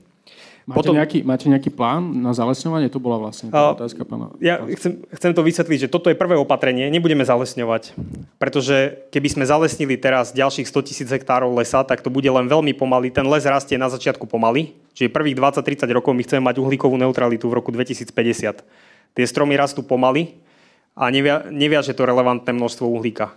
Ale máme lesy, ktoré majú napríklad dnes 50 rokov a rastú rýchlo, lebo tie stromy s vekom rastú rýchlejšie a vlastne tieto lesy, keď premeníme na prírode blízke hospodárenie, to znamená, že tam budú staršie stromy, že bude lepšie chránená tá pôda, tak dokážu stiahovať významné množstvo uhlíka na veľkej ploche, pretože máme, ako som spomínal, 2 milióny hektárov lesa. Čiže ten potenciál v ochrane starých lesov a v prírode blízkom hospodárení je tam akoby veľmi veľký, ale chceme začať tým, že urobíme detailnú analýzu, lebo práve mnohé tie štúdie boli také vytrhnuté z kontextu, že sa ráta len jedna časť toho cyklu a neráta sa napríklad pôda, alebo sa neráta, čo sa s tým drevom udeje potom. A jednoducho potrebujeme na to detailnú analýzu, aby sme vedeli presne povedať, a to je aj k tomu, že hodnota za peniaze, že ako efektívne je chrániť les, keď už chceme limitovať množstvo CO2, alebo investovať do nejakých iných opatrení, ktoré sú možno násobne drahšie. Čiže chceme s touto analýzou začať. Možno sa môžete viac k tým biopalivám. K tým biopalivám ešte, lebo zase ja nie som uh, veľký fanúšik uh, napríklad tých repkových polí, ktoré tu dnes máme na myslím, ploche, ktorá dosť presahuje 100 tisíc hektárov, používa sa tam veľké množstvo chémie, ohrozuje to pôdu, ohrozuje to kvalitu podzemnej vody, takže uh, myslíme si, že má to nejaké limity. Ja nepoznám teda nejaké technologické detaily, že ako sa to dá kombinovať napríklad s tými odpadmi, odpadmi alebo teda s, nejak, s nejakými palivami, s odpadmi, ale mm, neradi by sme videli tú krajinu, ktorá dnes, keď by sme prešli trošku k tomu polnohospodárstvu, by mala prioritne produkovať potraviny a slúžiť na rozvoj regiónov, tak aby tá krajina neskončila tak, že na nej budeme pestovať na možno polovičke plochy biopaliva, ktoré možno, že nejakým spôsobom v tej štatistike sa nám to premietne, že šetríme nejaké skleníkové plyny, ale reálne to zabíja krajinu a nejak dramaticky to nezvyšuje zamestnanosť, takže ja nie som veľký fanúšik tohto. Pán Gálek, nech sa páči, môžete teraz zareagovať a samozrejme bolo niekoľko otázok na vás. Ďakujem pekne, tak najprv zareagujem na pána Žigu, ktorý teda povedal, ak by bolo na Galekovi, tak v 2018 sú už všetci baníci na dlážbe. Toto nie je naozaj pravda. V roku 2017, keď sme predstavili 10 riešení pre hornú nitru, takisto tam bolo povedané, že ukončenie dotovania výroby elektriny z domáceho uhlia má byť v roku 2020 3. Toto sa dá ľahko dohľadať. Jednoducho je to niečo, čo sme hovorili v roku 2017. Vláda to aplikoval až v roku 2019. To znamená, región stratil 2 roky. To, čo sme my vždy tvrdili a to, čo neviem, prečo je tak ťažko pochopiteľné, je, že ak je to politické rozhodnutie, tak za to majú politici prísť zodpovednosť. A keď chcú politici dotovať výrobu elektriny z domáceho uhlia, tak nech to robia, ale nech to robia za, za vlastné. Nie, že sa takéto opatrenie bude prenášať do cien energií. A takisto sme navrhovali napríklad reguláciu cien uhlia, ktorá sa potom prenáša do tejto ceny. Toľko možno, že k tomu, k pánovi Žigovi. Čo sa týka toho samotného Green Dealu, to, že fosilné paliva nebudú podporované, pokiaľ viem, toto sa deje s výnkou plynu, kde teda je povolený nejaký prechod, keďže sa to považuje za prechodné palivo práve na tej ceste k obnoviteľným zdrojom, rovnako ako jadro je tam podmienečne zaradené medzi nízkouhlíkové alebo bezuhlíkové technológie. To, čo by malo dostať prednosť v tomto prípade, keď teda chceme dosahovať nejaké ciele, je určite energetická efektívnosť. Ja som to už aj predtým povedal, najlacnejšia, najekologickejšia energia je tá, ktorú nemusíme vyrobiť, ktorú jednoducho nespotrebujeme. Toto sa týka hlavne napríklad zateplovania verejných budov, výmenu okien, osvetlenia. Na Slovensku máme aj legislatívne možný systém tzv. garantovaných energetických služieb, ktoré môže využívať aj verejná samos, teda samozpráva, ktorým sa takto takto investované prostriedky neprenášajú do verejného dlhu. No a potom sú to samozrejme obnoviteľné zdroje. Obnoviteľné zdroje tu máme už niekoľko rokov. U nás sa začalo s podporou v tom 2009, ale takisto by sme sa mali zamerať na výskum a vývoj práve e, týchto technológií, pretože obnoviteľné zdroje, tak ako ich poznáme dnes, nie sú tie isté obnoviteľné zdroje, ako ich budeme poznať napríklad o 10 rokov. No a teraz tá otázka, ktorá bola konkrétne na mňa adresovaná, čo sa týkalo tých energetických priorít Slovenska. Vravili ste o 250 tisícoch domácnostiach, ktoré sú v energetickej chudobe? Kuriace tuhým palivom. Uh, Máme tu teda tie kotlíkové dotácie, ktoré by mali byť eh, prehodnotené v tom zmysle, že prednosť by mali dostávať vždy tie domácnosti, ktoré eh, majú zabezpečenú aj tú energetickú efektívnosť alebo investovali do tej energetickej efektívnosti. Toto je, toto je naozaj alfa omega. Potom máme tu aj iné zdroje, ako som už predtým spomínal, či už sú to solárne kolektory, alebo či už sú to tepelné čerpadlá v miestach, kde naozaj ten prístup na tú plynofikačnú eh, sústavu nie je. Potom ste hovorili aj tej energetickej chudobe. Ste sa aj dotkli e, z tohto pohľadu. Áno. Tá energetická chudoba, e, tam je podľa údajov Eurostatu v podstate zaťažuje aj priemernú slovenskú domácnosť. Taký ten, taká tá všeobecná poučka, lebo ono, energetická chudoba nie je nikde zadefinovaná, ale napríklad vo Veľkej Británii sa hovorí o tom, že energetickou chudobnou domácnosťou je tá, ktorá vynakladá viac ako 10% zo svojich príjmov práve na energie. No a Eurostat za rok 2018 ukázal, že na Slovensku je to 10,4% takže priemerná slovenská domácnosť je vlastne energeticky chudobná. Čo s týmto vieme urobiť? Znížiť ceny energií, odstranení politických zásahov, to už som povedal. V druhom rade vieme deregulovať ceny.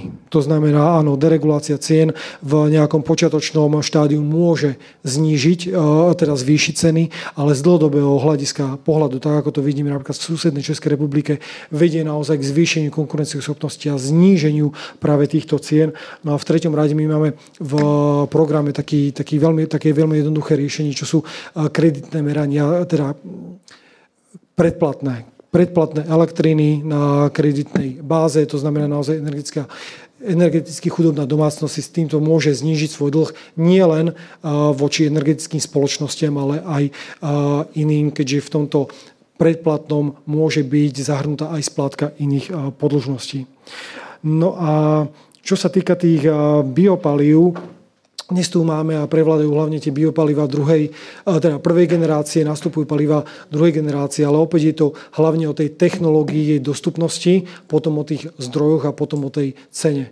Ak si teda povieme, že naozaj tieto tri uh, faktory budú zodpovedať tomu, že to nebude nejakým výrazným spôsobom zaťažovať práve tú uh, cenu palív a nebude zvýhodňovať našich spotrebiteľov voči uh, okolitým krajinám, tak potom samozrejme poďme do toho.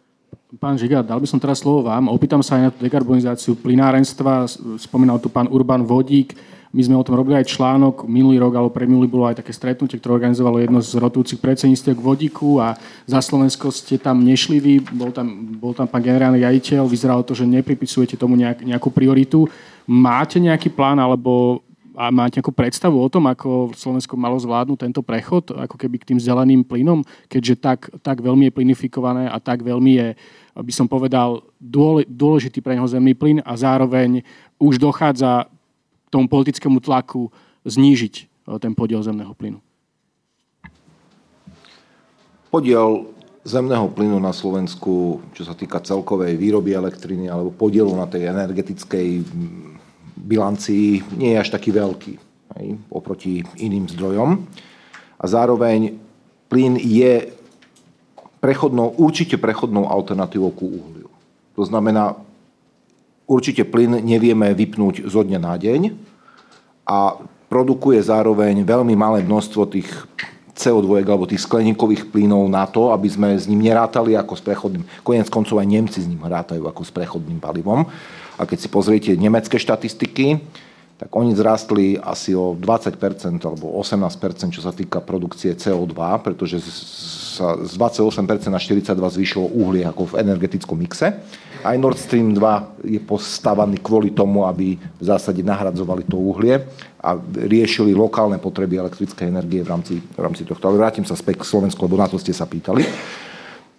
Pokiaľ nebude pri iných plynoch, ako napríklad pri vodíku, tá, tá trans, transformácia elektrickej alebo tej energie, alebo tá, tá možnosť využiť tú, tú, tú energiu oveľa efektívnejšie, tak to nebude mať zmysel. Momentálne napríklad aj v elektromobilite, alebo v mobilite ako takej, sa vodík nepoužíva preto, lebo sú vysoké náklady na transformáciu tej energie. To znamená na stlačenie vodíka a potom samotnú pohon toho auta, ten pomer je 1 ku 10. Pri elektromobiloch je to 1 ku 3 a pri klasických konvenčných motoroch je to 1 ku 2. Preto to ešte nie je efektívne. Pokiaľ sa nevyrieši táto efektivita, a to bude pravdepodobne otázka najbližších 10 ročí, že pravdepodobne sa ten vodík bude vyrábať asi na lodiach, kde sa bude získavať z podmorských prúdení alebo z vetra alebo zo slnka a tam sa bude priamo diať tá chemická reakcia a priamo sa bude využívať tá elektrina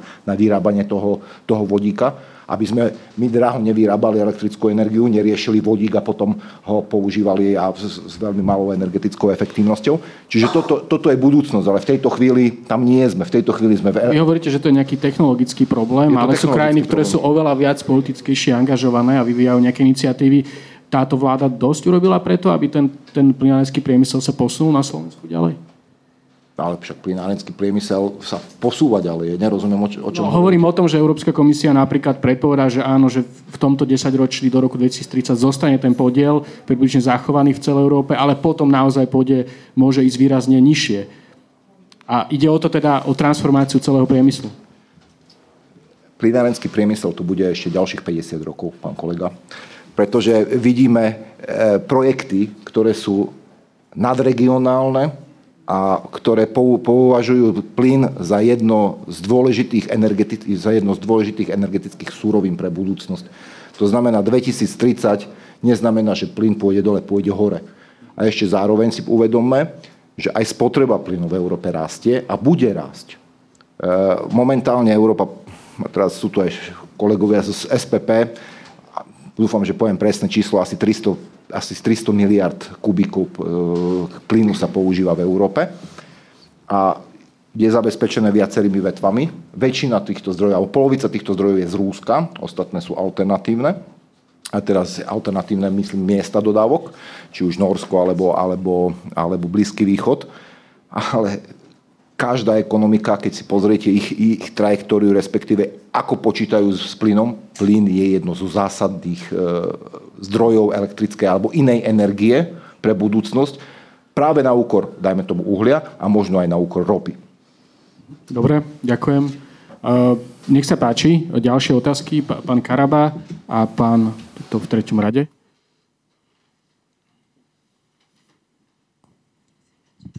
Ďakujem. Som rád, že sa diskutuje o obnoviteľných zdrojoch na takéto odbornejšej úrovni. A ja len, že e, otázka na pána ministra, že aký je problém, aby lokálny zdroj nemal limit 500 kW, ale aby bol limitovaný len tým, čo dokáže spotrebovať e, daný podnik alebo area alebo čokoľvek. Pretože ten limit 500 kW sme my ako SAPI nevymysleli. My sme ho dávali úplne inde, ten limit nebol 500 kW, on bol 5 MW a chceli sme ho vlastne dať ako keby bezlimitne naviazaný na to, že koľko spotrebuje daný odberateľ. Aby to naozaj bol ten lokálny zdroj, ktorý si môže vlastne vyrobiť to, čo dokáže spotrebovať. To je taká prvá otázka. Potom, že kedy konečne odblokujeme ten stop stav. Pretože ten stop stav stále nie je odblokovaný. Proste to, že sme vytvorili výnimku v prípade lokálnych zdrojov, v prípade aukcií, to nie je odblokovanie stop stavu. V súčasnosti je kopu investorov, ktorí nechcú ani ísť do aukcie, nechcú nič, chcú sa len pripojiť do sústavy a nemôžu. Chceli by sa pripojiť s projektami, ktoré majú 1 MW, desiatky MW, proste nemôžu, lebo ich proste nikto nepustí do tej sústavy a oni nechcú nič. Nepotrebujú žiadnu podporu. Ja, pod, a ja chcem vedieť, že kedy konečne vyra, vysporiadame s týmto stavom, hej, pretože vy ste spomenuli, že ten stav vlastne bol určitým spôsobom politicky uh, motivovaný. To ste spomenuli, že aby sa zastavilo vlastne ten dopad na koncovú spotrebu, teda koncovú cenu elektriny. My máme informácie, že to je nejakým spôsobom ešte aj technicky, Takže nevieme, kde je tá pravda. Už by sme potrebovali aspoň to vedieť, lebo pokiaľ je to politicky, tak už teraz tá politická situácia není tá. To znamená, už by sme to mali vedieť odstrániť. Pokiaľ je to technicky, v tom prípade eh, by som potreboval niekoho, kto sa s nami bude o tomto baviť, že čo to je vlastne ten technický problém za tým. To by sme radi. Ďaká. Eh, takže pán v treťom rade, v štvrtom.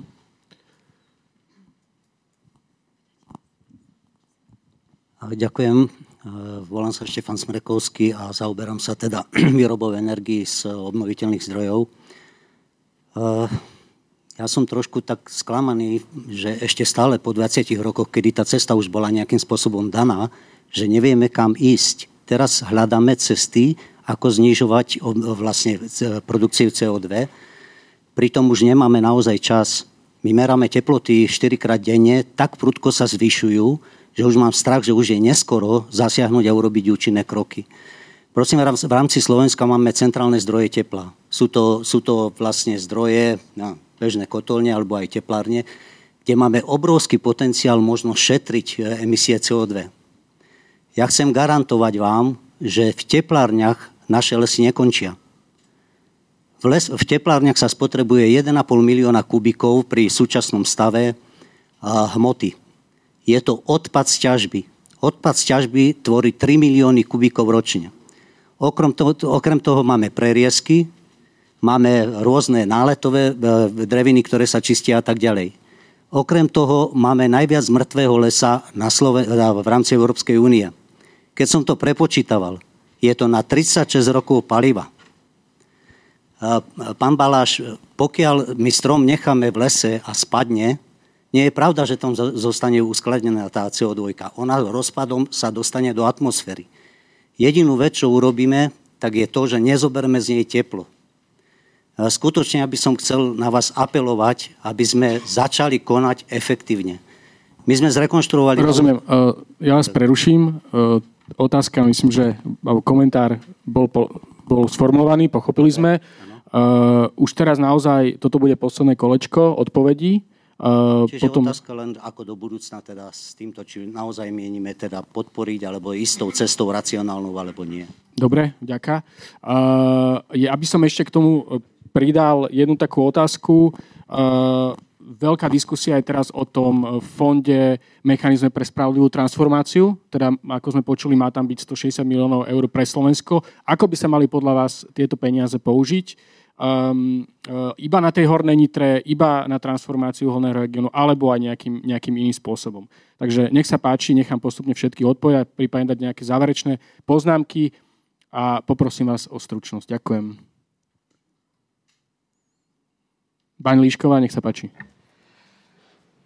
Čo sa týka obnoviteľných zdrojov energie, môj názor poznáte. Ja tvrdím, že naozaj by mal ten vstup malých a individuálnych výrobcov byť sprístupnený. Od roku 2013 sú tam veľké rezervy, čiže nebudem sa viacej k tomu vracať. E, čo sa týka Ďalej ohľadom kotolní, čo pán spomínal, my tam vidíme tiež jedno, jednu veľkú rezervu. Teraz nie je to ani minulý rok, ani tento rok, ani, ani posledné obdobie. Ale dlhodobejší efekt, že sa od centrálneho vykurovania niektoré bytové domy odpájajú. Bol to taký, alebo je to taký moderný trend. Tvrdia, že bude to ekologickejšie, efektívne a tak ďalej.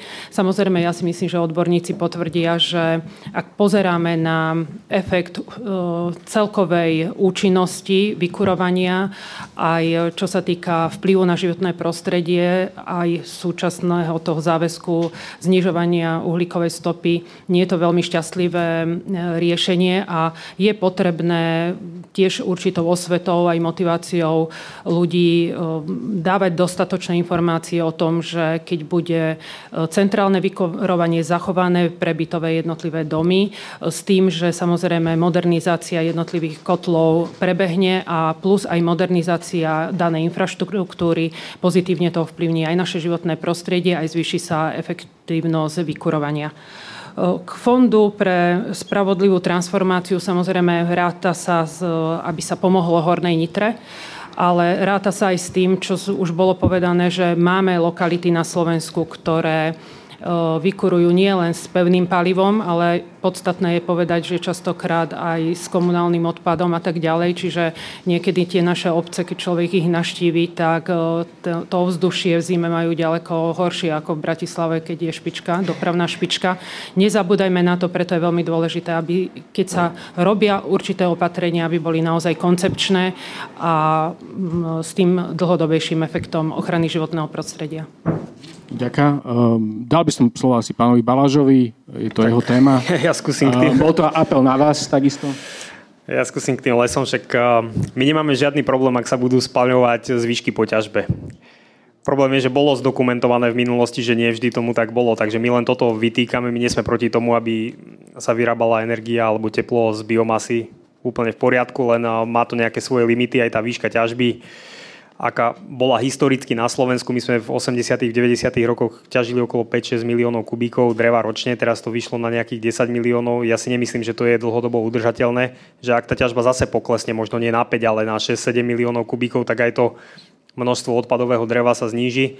A ešte na tie suché stromy, alebo že ako ten uhlík zostáva v lese, naozaj ja sa, ja sa tomu celkom venujem stredná doba prežitia uhlíka v tom ekosystéme môže byť stovky aj tisíce rokov. Ten strom, keď sa rozkladá, z neho sa stane pôda, keď tú pôdu spracujú nejaké mikroorganizmy, to sa nachádza v organominerálnych komplexoch, kde sa dá zistiť vek toho uhlíka, to môže byť 2000 rokov. My tu nemáme drevo, ktoré má 2000 rokov v spoločnosti. Naozaj preto je v tom starom lese 2000 tón CO2 na hektári a v hospodárskom lese 500. Ten rozdiel je práve v tom, že ten uhlík tam vydrží dlhšie. A tie mŕtve stromy, väčšina z nich, keď niekde zostala, tak sú to národné parky. My máme národné parky na Slovensku, kde v niektorých národných parkoch sú 3% chránené, niekde 7%, niekde trošku viacej. A my nemáme národné parky, ktoré splňajú medzinárodné kritéria a v tých národných parkoch ten mŕtvý strom je predovšetkým biotop pre chránené druhy organizmov. Čiže keď tam žije ďateľ trojprstý, ktorý potrebuje mŕtvý strom alebo nejaké líšajníky, to sú stovky druhov, ktoré v krajine nám vyhynuli v bežnej, pretože tam tých mŕtvych stromov nie je dostatok. Čiže my nemôžeme sa na to pozerať, že toto je nejaký zdroj energie, lebo to by sme potom mohli ako tie národné parky zrušiť a zatiaľ ich tu máme. Čiže keď eh, budeme my sa snažiť práve dosiahnuť to, aby ten manažment v tých parkoch bol taký, ako má byť. To sa ale týka asi 10% výmery lesov na 90% zvyšných, ktoré sa nachádzajú mimo národných parkov, je ideálny ten prírode blízky manažment kde samozrejme bude aj veľa tých ťažieb tenších stromov, veľa konárov a ďalšie veci, ktoré teoreticky je možné takto využiť. Ďakujem. A fond, ešte ten fond spravodlivej transformácie?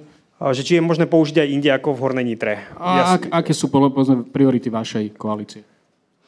Tak pre nás je priorita tá Horná Nitra. Ja neregistrujem, že by sme sa bavili ešte o iných, ale samozrejme nevieme, ako sa bude situácia vyvíjať, lebo týka sa aj niektoré možno iné regióny sú ohrozené, napríklad aj Košice, železiarne a podobne, tak nevieme, ako tá situácia sa bude vyvíjať, takže asi podľa toho budeme reagovať. Nech sa páči. Pán Heger. Ja len krátko, kolega Galek to mám dlhšie. Uh, čo sa týka tej hodnej nity, tak ja si myslím, že v prvom rade, keď je to fond pre spravodlivú transformáciu, tak by mali peniaze určite ísť tam a keď sa pozrieme celkovo na verejné financie, ja tu chcem dnes aj taký jeden pohľad, že my možno pozrieme na to tak, že máme tu teraz nejako nastavený rozpočet a poďme to teraz akože využiť. Ale sú aj rezervy, o ktorých veľa hovoríme, aby mohlo do rozpočtu dať viacej peňazí a potom sú rezervy z toho, ako efektívne vlastne tie peniaze využiť.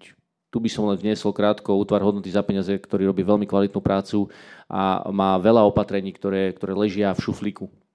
Takže myslím si, že aj tu je dôležité sa na to pozerať tak, aj pri tých otázkach, že z čoho to zafinancujete a podobne.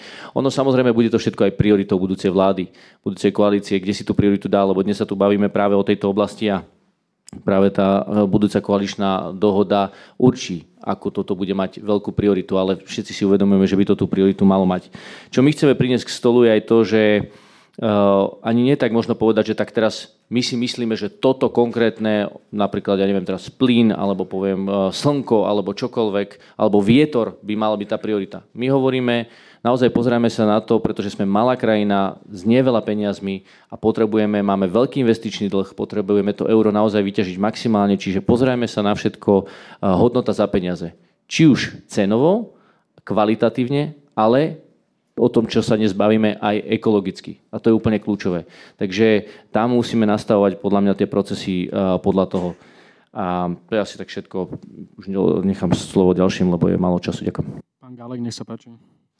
Začnem od konca, teda ten fond pre spravodlivú transformáciu prioritne je áno, určený pre tú hornú nitru, ale na druhej strane tá energetika, a to je vlastne odpoveď na jednu z otázok, na ktorú som predtým neodpovedal, je takisto, alebo mala by byť takisto predmetom čerpania práve z tohto fondu.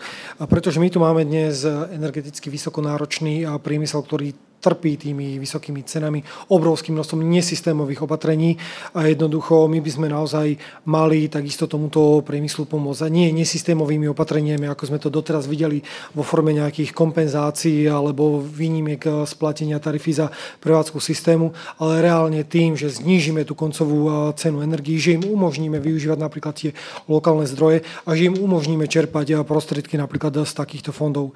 No a samozrejme, na čo by mal byť takisto využívaný tento fond je energetická efektívnosť. To som tu už uh, predtým spomenul viackrát a nezabúdajme aj napríklad na dopravu, železničnú dopravu. Jednoducho toto sú naozaj uh, miesta, kde tá transformácia nás uh, v budúcnosti čaká.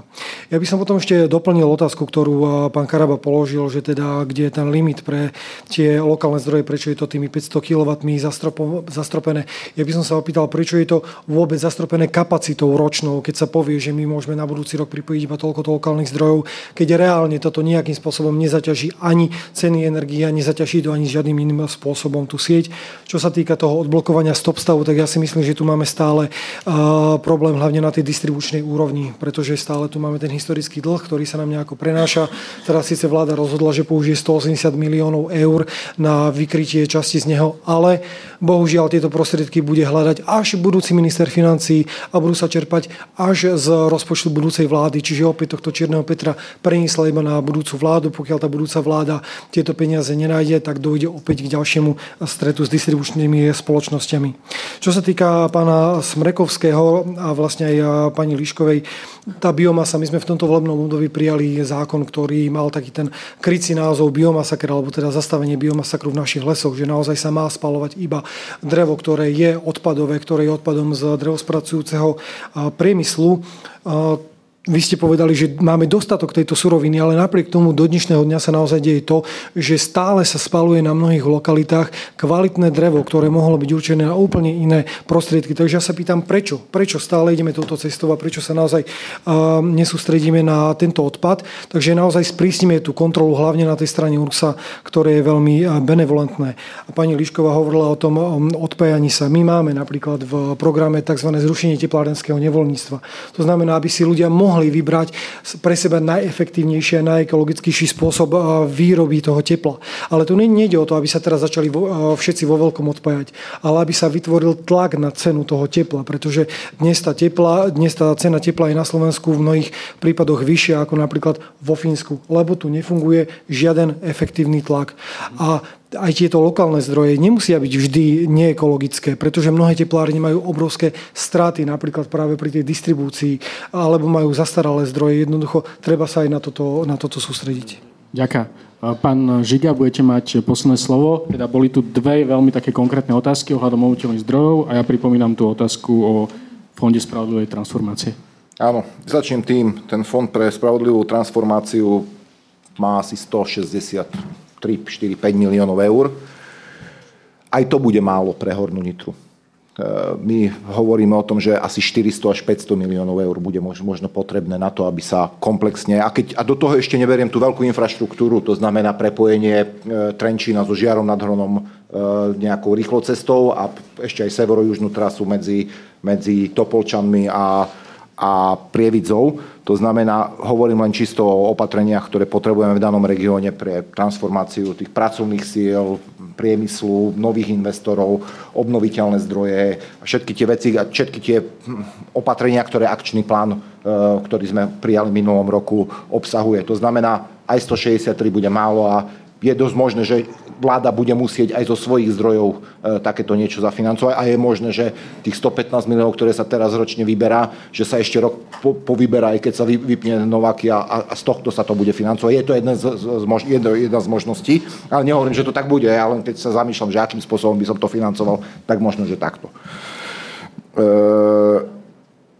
vaša otázka lokálny zdroj, že prečo, prečo 500 kW a prečo to nie je neobmedzené a prečo sa pán Galek, vy máte takú spoločnú ako keby retoriku, lebo vy mi píšete list a pán Galek sa to isté pýta, tak neviem, že či máte nejaké prepojenia, asi áno, ale nevadí. A že prečo to nie je obmedzené, e, nie, dobre. E, prečo to nie je e, tým, že koľko, koľko sa vyrobí, alebo ako ste to povedali, koľko sa spotrebuje. No. A keď vy... Dobre, poviem to najprv takto. Vy veľmi dobre viete, že lokálny zdroj je väčšinou na, postavený na báze slnka. Je málo iných mm, typov lokálnych zdrojov, väčšinou tu bude solárna, solárna, solárny lokálny zdroj. A vy veľmi dobre viete, že solárny lokálny zdroj alebo solárne fotovoltaické panely nie sú stabilný zdroj. A my sme predsa aj s vami konzultovali, že aby sme neohrozili stabilitu elektrizačnej sústavy a aby sme nemuseli vás ako výrobcov e, slnečnej elektriny nútiť, aby ste si robili tzv. ostrovné prevádzky. To znamená, ak nebudete vedieť vyrobiť elektrickú energiu, vy ju budete chcieť nakúpiť zvonku. Tak ako ja sa môžem ako prevádzkovateľ elektrizačnej sústavy a ako ten, ktorý zabezpečuje bezpečnú dodávku do domácnosti, že sa neviem na váš e, lokálny zdroj spolahnuť, či mi vyrobíte alebo nevyrobíte, ja musím mať predsa e, zdroj, ktorý mi bude zabezpečovať, že keď vy nevyrobíte, iný nejaký výroby. To sa volá stabilita elektrizačnej sústavy. A preto sme povedali, aj to sme objem, objemovo e, ešte obmedzili, myslím, že nejakých 30 alebo 40 MW že bude, môže byť postavených tých lokálnych zdrojov v danom roku.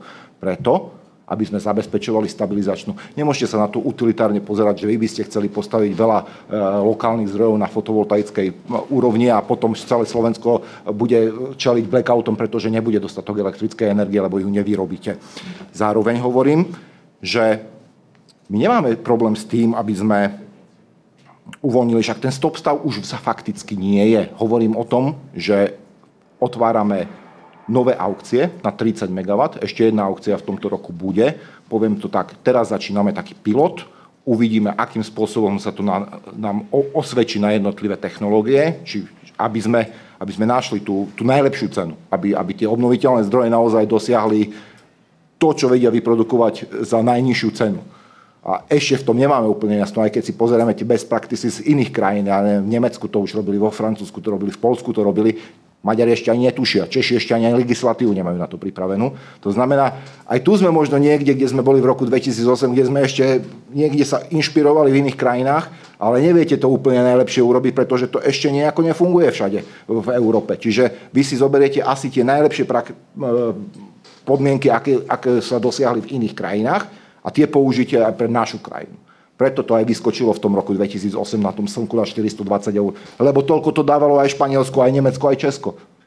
No a potom sme zistili, že je to asi veľa, lebo tá cena technológií zišla úplne dole. E, pri, pri tých, pri tých svojich. No už je to, už je to odblokovaný ten stop stav. Poprosím vás, uh, uh, budeme to musieť už ukončiť túto diskusiu. Uh, Uh, áno, a ešte, som, tam, chcel, ešte som chcel zareagovať na teplárenské nevoľníctvo, ktoré tu hovorí pán kolega Galek. Viete, pán kolega, a spojím to aj s tou biomasou, aj so všetkým. Viete, vy niekedy príliš veľa rozprávate a potom tých konkrétnych opatrení máte veľmi málo a potom, keď sa pozriete na systém ako taký, tak možno, možno niečo parciálne funguje a možno, že ten jeden paneláčik si vie urobiť kotlík, ktorý bude lacnejší ale zároveň vy si uvedomte, že cez centrálne zásobovanie teplom je zásobovaných dnes 1,8 milióna obyvateľov. A týchto 1,8 milióna obyvateľov, alebo to teplo pre nich je produkované v teplárniach, ktoré majú isté ekologické, environmentálne a tepelné štandardy. A vy keď zbavíte tie, tie teplárne e, svojich odberateľov tým, že im povolíte tie malé kotlíky, ktoré nesplňajú žiadne environmentálne štandardy, žiadne ekologické štandardy, možno, že budú o pár eur lacnejší, tak zároveň zvýšite cenu pre tých, ktorí si chcú nechať e, zásobovanie cez centrálne zásobovanie teplom, lebo im zvýšite fixy. A fix je jedna z položiek, ktorá sa dáva do e, vzorca energetického, ktorým sa vypočítava cena tepla. A tým pádom istým spôsobom ohrozíte tých ostatných, ktorí chcú dodržiavať environmentálne štandardy a ktorí chcú byť vykurovaní cez, eh, cez eh, centrálne zásobovanie teplom. Čiže aj v tomto prípade, lebo tie malé, tie malé kotolne, oni nemusia splňať žiadne environmentálne štandardy. Ďakujem. Musím porušiť svoj slúb, že to malo byť záverečné slovo. Pán Galek, Veľmi krátko vás poprosím Pán Žiga, vy ste ma asi nepočúvali, pretože ja som veľmi jasne povedal, že zrušenie teplárenského nevoľníctva má byť hlavne na vytvorenie tlaku na cenu tepla. To znamená, aby tu bolo aj nejaké konkurenčné prostredie, ktoré dnes nie je, pretože teplárne sú čisto čiste monopolné. A ešte k tomu fondu pre tú spravodlivú transformáciu. Už, už Dobre, sa zastavíme veľmi tu. krátko, nemôže predsa Európska únia zaplatiť nám všetko. Máme to aj hornonitrianské bane, ktoré takisto musia sa na tomto celom podielať a nie si presadzovať pestovanie rajčiniek, sumčeka afrického alebo uh, Dobre, rekonštrukciu. Tuto to ukončíme. Ja by som sa chcel teraz veľmi pekne poďakovať na zástupcom politických strán hnutí a chcem sa im naozaj poďakovať za, myslím, že vysoko odbornú úroveň diskusie a že vyslyšali, vyslyšali moju výzvu, takže ďakujem, zaslúžia si potlesk.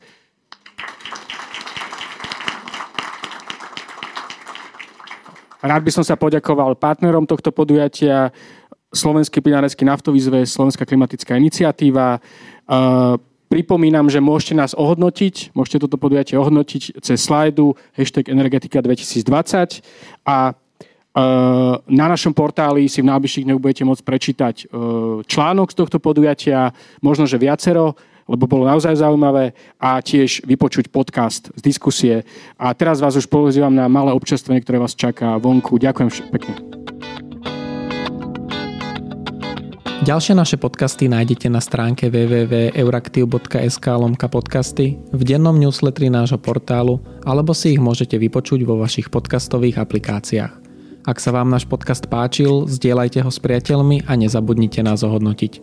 Na tomto dieli spolupracovali Pavol Salaj, Štefan Bako a Adam Bajla.